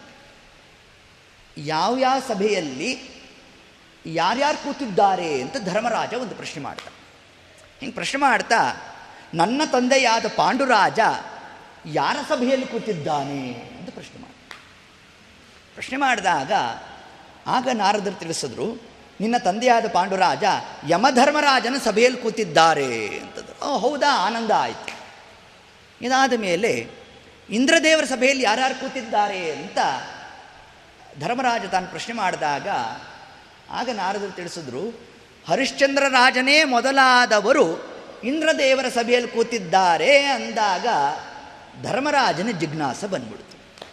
ಅಲ್ಲ, ನನ್ನ ತಂದೆಯಾದ ಪಾಂಡೂರಾಜನೂ ಕೂಡ ಆ ಇಂದ್ರದೇವರ ಸಭೆಯಲ್ಲಿ ಕೂಡಬೇಕಾದರೆ ನಾನೇನು ಮಾಡಬೇಕು ಅಂತ ಪ್ರಶ್ನೆ ಮಾಡಿದಂಥವ್ರು ಪ್ರಶ್ನೆ ಮಾಡಿದಾಗ ಆಗ ನಾರದರು ತಿಳಿಸಿದ್ದೆ, ಅಶ್ವಮೇಧ ಯಾಗ ರಾಜಸೂಯ ಯಾಗವನ್ನು ಮಾಡಬೇಕು ಅಂತ ತಿಳಿಸು ಇಂದ್ರದೇವರ ಸಭೆಗೆ ಹೋಗಬೇಕಾದರೆ ರಾಜಸೂಯ ಯಾಗವನ್ನು ಮಾಡಿರಬೇಕಂತೆ. ಕಲಿಯುಗದಲ್ಲಿ ರಾಜಸೂಯ ಯಾಗ ಇಲ್ಲ, ಅಶ್ವಮೇಧ ಯಾಗ ಇಲ್ಲ. ಹಾಗೆ ನಮ್ಮ ಕಥೆ ಏನು? ನಮಗೆ ಇಂದ್ರದೇವರ ಸಭೆಗೆ ಪ್ರವೇಶ ಇದೆಯೋ ಇಲ್ಲವೋ? ಅಂತಂದರೆ ಅದಕ್ಕೆ ತಿಳಿಸ್ತಾ ಇದ್ದಾರೆ. ತಂದೆ ತಾಯಿಗಳ ಸೇವೆ ಇಲ್ಲಿ ದೇವೇಂದ್ರನ ಸಭೆಯ ತೋರುವರೋ ನಿನಗಲ್ಲಿ. ಅಂದರೆ ರಾಜಸೂಯ ಯಾಗಕ್ಕೆ ಸಾದೃಶ್ಯವಾಗಿರ್ತಕ್ಕಂತಹ ಒಂದು ಯಜ್ಞ ಅಂದ್ರೆ ಯಾವುದದು? ಅಂದರೆ ತಂದೆ ತಾಯಿಯ ಸೇವೆಯನ್ನು ಮಾಡಬೇಕು ಅಂತ ತಿಳಿಸ್ಕೊಟ್ಟಿದ್ದಾರೆ ನಮ್ಮ ಅದರಂತೆ ಹೆಣ್ಣುಮಕ್ಕಳು ಅವರ ಸಾಧನಾ ಕ್ರಮ ಹೇಗೆ? ಪರಮಾತ್ಮ ಅವರಿಗೆ ಹೇಗೆ ಒಲಿತಾನೆ? ಯಾವ ಸೇವೆಯಿಂದ ಪರಮಾತ್ಮ ತಾನು ಅದ್ಯಾಪಿ ಅನುಗ್ರಹ ಮಾಡ್ತಾ ಇದ್ದಾನೆ?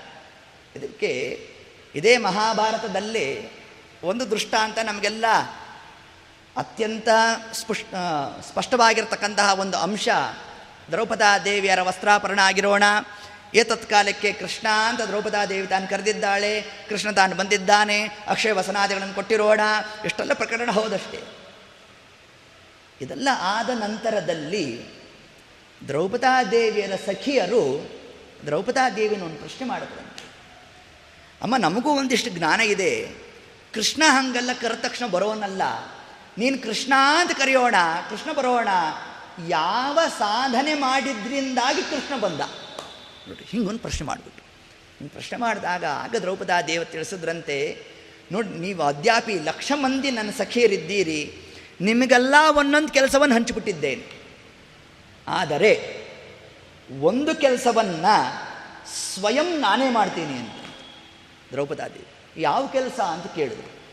ನನ್ನ ಅತ್ತೆಯಾದ ಕುಂತಿ ದೇವಿಯ ಸೀರೆಯನ್ನು ಕುಬುಸವನ್ನು ನಾನೇ ಪ್ರತಿನಿತ್ಯ ಒಗಿತೇನೆ ಎಂದಂತೆ ಹೀಗೆ ಅತ್ತೆ ಸೇವೆ ಮಾಡಿದ್ದರ ಫಲ ಪರಮಾತ್ಮ ಅಕ್ಷಯ ವಸನವನ್ನು ಕೊಟ್ಟ ಅಂತ ತಿಳಿಸ್ಕೊಟ್ಟಿದ್ದಾರೆ. ಇದನ್ನು ಜಗನ್ನಾಥದಾಸರು ತಾವು ಉಲ್ಲೇಖ ಮಾಡ್ತಾರೆ. ಗೃಹ ಕರ್ಮವ ಬ್ಯಾಸರದಲ್ಲೇ ಪರಮೋತ್ಸಾಹದಿ ಮಾಡುತ್ತ ಮೂರ್ಜಗದ ಮಹಿತನ ಸೇವೆ ಇದೆನು ತಲ್ಲಿ ಮೋದದಿ ಅಹರಹರ್ಮನದಿ ಸಮರ್ಪಿಸುತ್ತಿಪ್ಪುದೇ. ಫಲವಿದು ಬಾಳ್ದುದಕ್ಕೆ. ಗೃಹ ಕರ್ಮವ ಹೆಣ್ಮಕ್ಳ ಸಾಧನೆ ಅಂದರೆ ಯಾವುದು? ಗೃಹ ಕರ್ಮವ ಮನೆಯಲ್ಲಿ ಕೂತು ತಾವು ಕೆಲಸ ಮಾಡ್ತಕ್ಕದ್ದೇನಿದೆ?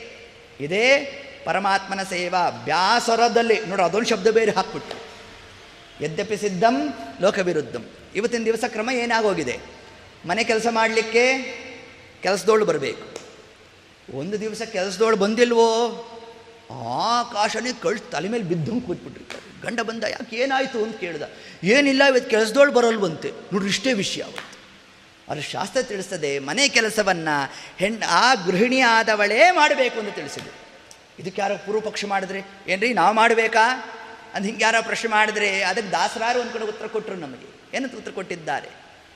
ಸಾಕ್ಷಾತ್ ಲಕ್ಷ್ಮೀದೇವಿ ಮಾಡ್ತಾ ಇದ್ದಾಳಂತೆ. ಕೋಟಿ ಕೋಟಿ ಭೃತ್ಯರಿರಲು ಹಾಟಕಾಂಬರನ ಸೇವೆ ತಾನೇ ಮಾಡುತ್ತಿಹಳೋ, ಏನು ಧನ್ಯಳೋ ಲುಕುಮಿ ಎಂಥ ಮಾನ್ಯಳೋ?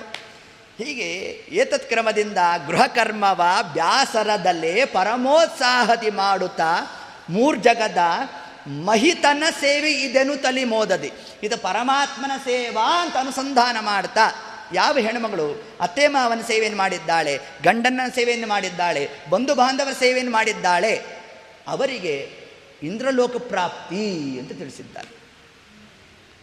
ಅತ್ತೆ ಮಾವನ ಸೇವೆ ಇಲ್ಲಿ ಉತ್ತಮ ಪತಿವ್ರತೆ ಎಂಬುವರೋ ಅಲ್ಲಿ ಅತ್ತೆ ಮಾವನ ಬೈವುದಿಲ್ಲಿ ನಿನ್ನ ಕತ್ತು ಗರಗಸದಲ್ಲಿ ಕೊಯ್ವಾರಲ್ಲಿ ಎಚ್ಚಾರದಲ್ಲಿ ನಡೆ ಮನವೇ. ಪೂರ ತಿಳಿಸ್ಬಿಟ್ರು ನಮಗೆ. ಯಾವ ಹೆಣ್ಣುಮಗಳ ಅತ್ತೆ ಮಾವನ ಸೇವೆಯನ್ನು ಮಾಡಿ, ನೋಡಿ ಇದರಿಂದ ಜಗತ್ತಿಗೆ ಶಾಸಕರು ತಿಳಿಸ್ತಾ ಇದ್ದಾರೆ. ಹೆಣ್ಣು ಮಕ್ಕಳಿಗೆ ಆದ್ಯ ಕರ್ತವ್ಯ, ಮೊಟ್ಟ ಮೊದಲನೇದಾಗಿ ಮಾಡಬೇಕಾದದ್ದು ಯಾವುದು? ಗೃಹಕರ್ಮ, ಮನೆ ಕೆಲಸ ಮಾಡಬೇಕು. ಅದೆಲ್ಲ ಜವಾಬ್ದಾರಿ ಕಳೆದಿದೆ ಅಂದ ಮೇಲೆ ಭಜನಾ ಮಂಡಳಿ. ಮನೆಯಲ್ಲಿ ಕೆಲಸ ಇಟ್ಕೊಂಡು ಅತ್ತೆ ಮಾವನ ಉಪವಾಸ ಕೆಡುಬಿಟ್ಟು ಗಂಡನ ಅಡುಗೆ ಮಾಡಿಲ್ಲ, ಮಕ್ಕಳನ್ನೆಲ್ಲ ಉಪವಾಸ ಹಾಕಿ, ಬಿಡೆನೋ ನಿನ್ನಂಗ್ರಿ ಅಂತ ನಾವೇನೋ ಭಜನೆ ಮಾಡ್ಕೊಂಡು ಕೂತಿದ್ರೆ ಪರಮಾತ್ಮ ನಿನ್ನ ಕಡೆ ನೋಡೋದೇ ಇಲ್ಲ ಅಂದ್ಬಿಟ್ಟ. ಹಾಗನ್ ಮಾತ್ರಕ್ಕೆ ನಾವೇನು ಭಜನಾ ಮಂಡಳಿ ವಿರೋಧಿಗಳು ಅಂತ ಅರ್ಥ ಮಾಡಬೇಡ್ರಿ, ನಮ್ಮ ಆಂತರ್ಯ ಇಷ್ಟೇ. ನಮ್ಮ ಮನೆಯ ಜವಾಬ್ದಾರಿಯೆಲ್ಲ ಕಳೆದಿರಬೇಕು, ತದನಂತರದಲ್ಲಿ ನಾವೆಲ್ಲ ಒಟ್ಟಿಗೆ ಸೇರಿ ಭಜನಾದಿಗಳಿಗೆ ಮಾಡಲಿಕ್ಕೆ ಅವಕಾಶ ಇದೆ. ಹೊರತಾಗಿ ಮನೆ ಜವಾಬ್ದಾರಿ ಇಟ್ಕೊಂಡು ಗಂಡ ಮಕ್ಕಳನ್ನ, ಅತ್ತೆ ಮಾವನನ್ನು ಅವರ ಸೇವೆ ಮಾಡಿದೆ ನಾನೇನೋ ಎಲ್ಲಿ ಬಂದು ನಾನು ಭಜನೆ ಮಾಡ್ತೀನಿ ಅಂತಂದರೆ ಅದಕ್ಕೆಲ್ಲ ಶಾಸ್ತ್ರ ಸರ್ವಥ ಅವಕಾಶ ಕೊಟ್ಟಿಲ್ಲ. ಹಂಗೆ ನಾವು ಪರಮಾತ್ಮ ನಾಮಸ್ಮರಣೆ ಮಾಡಬಾರ್ದೇನು? ಅವಶ್ಯ ಮಾಡಬೇಕು. ಹೆಂಗೆ ಮಾಡಬೇಕು? ಗೃಹಕರ್ಮವ ಬ್ಯಾಸರದಲ್ಲೇ ಮಾಡುತ್ತಾ ಮಹಿತನ ಸೇವೆ ಇದೆನುತಲಿ ಮೋದದಿ ಅಹರಹರ್ ಮನದಿ ಸಮರ್ಪಿಸುತ್ತದೆ. ಮನಸ್ಸಿನಲ್ಲಿ ತಾವು ಆ ಗಂಡ ಮಕ್ಕಳ ಸೇವೆ ಮಾಡೋ ಕಾಲಕ್ಕೆ ಅವರ ಅಂತರ್ಗತನಾದ ಪರಮಾತ್ಮನ ಸೇವೆ ಅಂತ ಅನುಸಂಧಾನ ಮಾಡ್ತಾ ಮಾಡಬೇಕಂತ ನೋಡಿ. ಈ ಒಂದು ವಿಷಯವನ್ನೇ ಹೇಗೆ ನಮಗೆ ಶಾಸಕ ತಿಳಿಸ್ತಾ? ಯಾಕಿಷ್ಟು ವಿಷಯದ ಒಂದು ಉಲ್ಲೇಖ ಮಾಡ್ತಾ ಇದ್ದೇವೆ? ಅಂದರೆ ಧ್ರುವರಾಜರಿಗೆ ಪರಮಾತ್ಮ ತಾನು ತನ್ನ ದೇದೀಪ್ಯಮಾನವಾಗಿರ್ತಕ್ಕಂತಹ ಆ ಒಂದು ಮೋಕ್ಷಪ್ರದವಾದ ವಾಸುದೇವ ರೂಪವನ್ನು ತಾನು ತೋರಿಸಿದ್ದಾನೆ ಅಂತಂದರೆ ಒಂದು ಜನ್ಮದಲ್ಲಿ ಮಾಡಿರ್ತಕ್ಕಂತಹ ಆ ಒಂದು ಸಾಧನೆಯಿಂದಾಗಿ ಪರಮಾತ್ಮ ತಾನು ಅನುಗ್ರಹ ಮಾಡಿದ್ದಲ್ಲ? ಹಿಂದಿನ ಜನ್ಮದಲ್ಲಿ ತಾ ಮಾಡಿರ್ತಕ್ಕಂತಹ ಆ ತಂದೆ ತಾಯಿಯ ಸೇವೆ ಏನಿದೆ? ಆ ಸೇವೆಯನ್ನೂ ಪರಮಾತ್ಮ ತಾನು ಪೂರಕ ಮಾಡ್ತಾ ಆ ಧ್ರುವರಾಜರಿಗೆ ವಿಶೇಷತಃ ತಾನು ಅನುಗ್ರಹಾದಿಗಳನ್ನು ಮಾಡಿರೋಣ, ಎಂತಹ ಅನುಗ್ರಹ ಮಾಡಿದ ಪರಮಾತ್ಮ? ಇದನ್ನು ಹರಿವಂಶ ತಾನು ಉಲ್ಲೇಖ ಮಾಡ್ತಾ, ಧ್ರುವರಾಜರಿಗೆ ಎಷ್ಟು ಜನ ಪತ್ನಿಯರು ಮೂರು ಜನ ಪತ್ನಿಯರು ಅಂತ ತಿಳಿಸಿದ್ದ. ಒಂದಾಗಿ ಶಂಭು ಅನ್ನೋ ಹೆಣ್ಣುಮಗಳು. ಅವಳಿಂದಲೇ ಮುಂದೆ ಸಂತತಿಯೆಲ್ಲ ನಮಗೆ ತಿಳಿಸೋದು. ಅದರ ಜೊತೆಗೆ ಇಳಾ ಭ್ರಮಿ. ಇಬ್ಬರೂ ಕೂಡ ಅದರಲ್ಲಿ ಬರ್ತಕ್ಕಂತಹ ಭ್ರಮಿ ಅನ್ನೋಳು ಯಾರು ಅಂತಂದರೆ ಶಿಂಶುಮಾರನ ಮಗಳು. ಪರಮಾತ್ಮನ ಚೇಳಿನ ಆಕಾರ ಏನಿದೆ, ಆ ಶಿಂಶುಮಾರನ ಮಗಳು ಭ್ರಮಿ ಅಂತ. ಆ ಭ್ರಮಿಯನ್ನು ಧ್ರುವರಾಜರಿಗೆ ಪರಮಾತ್ಮ ತಾನು ಕೊಟ್ಟು ಲಗ್ನ ಮಾಡಿದ. ಇದನ್ನು ನೋಡಿದ್ರು ವಾಯುದೇವರು, ಸ್ವಾಮಿ, ನೀನು ಕೊಟ್ಟು ಲಗ್ನ ಮಾಡಿದ್ಯಾ? ನನಗೂ ಒಬ್ಬಳು ಮಗಳಿದ್ದಾಳೆ ಎಂದು ಯಾರು? ವಾಯುದೇವರು. ವಾಯುದೇವರ ಮಗಳು ಯಾರು? ಇಳ ಅಂತ. ಆ ಇಳ ಅನ್ನೋ ಹೆಣ್ಣುಮಗಳನ್ನು ಧ್ರುವರಾಜರಿಗೆ ವಾಯುದೇವರು ಕೊಟ್ಟು ಲಗ್ನ ಮಾಡೋದು. ಅಂದರೆ ಸರ್ವೋತ್ತಮನಾದ ಪರಮಾತ್ಮ, ಜೀವೋತ್ತಮರಾದ ಮುಖ್ಯ ಪ್ರಾಣದೇವರು ಇಬ್ಬರು ಕೂಡ ಧ್ರುವರಾಜರಿಗೆ ಏನಾಗೋದ್ರು, ಹೆಣ್ಣು ಕೊಟ್ಟು ಮಾವ ಆಗೋದು ಇಷ್ಟೆಲ್ಲ ಪರಮಾತ್ಮ, ಇಷ್ಟೇ ಅನುಗ್ರಹ ಮಾಡಿಬಿಟ್ಟಿದ್ದಾನಾ? ಅಷ್ಟೇ ಅಲ್ಲ, ಅದ್ರ ಜೊತೆಗೆ ಏನು ಮಾಡಿದ್ದಾನೆ? ಆ ಧ್ರುವಮಂಡಲ ಅದೇ ಜ್ಯೋತಿರ್ಮಂಡಲ, ಅದೇ ಶಿಂಶುಮಾರ ಚಕ್ರ ಆ ಶಿಂಶುಮಾರ ಚಕ್ರದಲ್ಲಿ ತನ್ನ ಆ ಚೇಳಿನ ಆಕಾರ, ಆ ಚೇಳಿನ ಬಾಲದ, ಅರ್ಥಾತ್ ಪುಚ್ಛದ ತುದಿ ಭಾಗದಲ್ಲಿ ಧ್ರುವರಾಜರಿಗೆ ಪರಮಾತ್ಮ ತಾನು ಸ್ಥಾನವನ್ನು ಕೊಟ್ಬಿಟ್ಟ. ಇದು ಸಾಮಾನ್ಯವಾದಂಥ ವಿಷಯ ಅಲ್ಲ ಅಂತ ಶಾಸ್ತ್ರಕಾರ ತಿಳಿಸ್ತಾರೆ. ಅದ್ಯಾಪಿ ನಾವು ಈ ದೇಹತ್ಯಾಗ ಮಾಡಿದ ಮೇಲೆ ಸಾಧಕ ವರ್ಗ, ಅಪರೋಕ್ಷ ಜ್ಞಾನಿಗಳು ಅಂತ ಯಾರಿದ್ದಾರೆ, ಅವರು ಹೋಗ್ತಕ್ಕಂತಹ ಮಾರ್ಗ ಯಾವುದು? ಅರ್ಚಿರಾದಿ ಮಾರ್ಗ. ಅದೇ ಧೂಮ ಮಾರ್ಗ ಅದೇ ದೇವ ಮಾರ್ಗ ಅಂತ ಕರೆದಿದ್ದಾರೆ. ಆ ದೇವ ಮಾರ್ಗದಲ್ಲಿ ಹೋಗಬೇಕು ಅಪರೋಕ್ಷ ಜ್ಞಾನಿಗಳು. ಇನ್ನು ಸಾಮಾನ್ಯ ಜೀವರಾಶಿಗಳು ಯಮ ಮಾರ್ಗದಲ್ಲಿ ತಾವು ಹೋಗೋಣ. ಅದರಲ್ಲಿ ಈ ಅಪರೋಕ್ಷ ಜ್ಞಾನಿಗಳು ತಾವು ಹೋಗ್ತಕ್ಕಂತಹ ದೇವ ಮಾರ್ಗದಲ್ಲಿ ಒಂದು ಕಡೆಗೆ ಹೋಗಿ ನಿಲ್ಲಬೇಕಂತೆ ಎಲ್ಲಿ ಹೋಗಿ ನಿಲ್ಲಬೇಕು ಅವರು? ಅಂತಂದರೆ ಈ ಧ್ರುವಮಂಡಲದಲ್ಲಿ ನಿಲ್ಲಬೇಕಂತೆ ಅವರು ನೋಡ್ರಿ. ಧ್ರುವಮಂಡಲದಲ್ಲಿ ನಿಂತಾಗ ಎಷ್ಟು ಪರಮಾತ್ಮ ತಾನಲ್ಲಿ ತನ್ನ ವಿಶೇಷತೆಯನ್ನು ತೋರಿಸಿದ್ದಾನೆ ಅಂತಂದರೆ ಅಪರೋಕ್ಷ ಜ್ಞಾನಿಗಳಾಗಿದ್ದರೂ ಕೂಡ ಧ್ರುವಮಂಡಲದ ಒಳಗೆ ಪ್ರವೇಶ ಇಲ್ಲ. ಹೊರಗಿನಿಂದ ಮಾತ್ರ ಪರಮಾತ್ಮನ ದರ್ಶನ. ನೋಡಿ ಎಷ್ಟು ದುರ್ಲಭ ಪರಮಾತ್ಮ. ಅಂತಹ ಸ್ಥಾನ ಯಾವುದು? ಆ ಶಿಂಶುಮಾರ ಚಕ್ರ. ಆ ಶಿಂಶುಮಾರ ಚಕ್ರದ ತನ್ನ ಪುಚ್ಛದ ತುದಿ ಭಾಗದಲ್ಲಿ ಧ್ರುವರಾಜರನ್ನು ಪರಮಾತ್ಮ ತಾನು ಧಾರಣೆ ಮಾಡಿದ್ದಾನೆ ಅಂತಂದರೆ ಇನ್ನಂತಹ ಸಾಧನೆ ಧ್ರುವರಾಜರದು ಹೀಗೆ ಆ ವಿಷಯವನ್ನು ತಿಳಿಸ್ತಾ, ಹೀಗೆ ಆ ಶಿಂಶುಮಾರ ಚಕ್ರ, ಅದರಲ್ಲಿ ಧ್ರುವರಾಜ ಪರಮಾತ್ಮನ ವಿಶೇಷತಃ ತಾನು ಸ್ಥಾನಾದಿಗಳನ್ನು ಕೊಟ್ಟಿರೋಣ. ಹೀಗೆ ತಿಳಿಸ್ತಾ, ಒಟ್ಟಾರೆ ಆ ಧ್ರುವರಾಜರು ತಾವು ಏನು ಮೂರು ಲಗ್ನಗಳನ್ನು ಮಾಡಿಕೊಂಡಿದ್ದಾರೆ. ಅದರಲ್ಲಿ ಧ್ರುವರಾಜರು ಮತ್ತು ಆ ಶಂಭು ಅನ್ನೋ ಹೆಣ್ಣುಮಗಳೇನಿದ್ದಾಳೆ ಅವರಿಂದಲೇ ಸಮಗ್ರವಾಗಿ ಆ ಎಲ್ಲ ಸಂತತಿಯು ಕೂಡ ಹೊರಟಿರೋಣ. ರಿಪು, ರಿಪುಂಜಯ, ರುಕುಲ ರಿಪುದೇಜಸ ಹೀಗೆ ಅನೇಕ ಜನರು ಅಲ್ಲಿ ಹುಟ್ಟಿರ್ತಕ್ಕಂತಹ ಒಂದು ಕ್ರಮ, ಅಲ್ಲಿ ಬಂದಿರತಕ್ಕಂತಹ ವೇನನೆ ಮೊದಲಾದವರು, ಮುಂದೆ ಪ್ರಚೇತಸರು, ಮುಂದೆ ದಕ್ಷ ಪ್ರಜಾಪತಿ, ಅಲ್ಲಿಂದ ಮುಂದೆ ಬಂದಿರತಕ್ಕಂತಹ ಕಶ್ಯಪರು. ಆ ಕಶ್ಯಪರು ಸುಮಾರು ಹದಿಮೂರು ಮಂದಿಯನ್ನು ತಾವು ಲಗ್ನ ಮಾಡಿಕೊಳ್ಳೋಣ. ಆ ಹದಿಮೂರು ಮಂದಿಯಲ್ಲಿ ಬಂದಿರತಕ್ಕಂತಹ ಸಮಸ್ತವಾದ ಎಲ್ಲ ವಿಧವಾದ ಸೃಷ್ಟಿಯೂ ಕೂಡ ಕಶ್ಯಪರಿಂದ ಅದು ಮುಂದೆ ಹೊರಟಿರ್ತಕ್ಕದ್ದಾಗಿದೆ. ಆ ಎಲ್ಲ ವಿಷಯವನ್ನು ಕೂಡ ಯಥಾಮತಿ ಯಥಾಶಕ್ತಿ ನಾಳೆ ದಿವಸದ ಕಥಾಭಾಗದಲ್ಲಿ ನಾವೆಲ್ಲರೂ ಕೂಡ ಅದರ ಚಿಂತನಾದಿಗಳನ್ನು ನಡೆಸೋಣ ಅಂತ ಹೇಳ್ತಾ ಸರ್ವಂ ಶ್ರೀ ಕೃಷ್ಣಾರ್ಪಣಮಸ್ತು ಹರೇ ನಮಃ.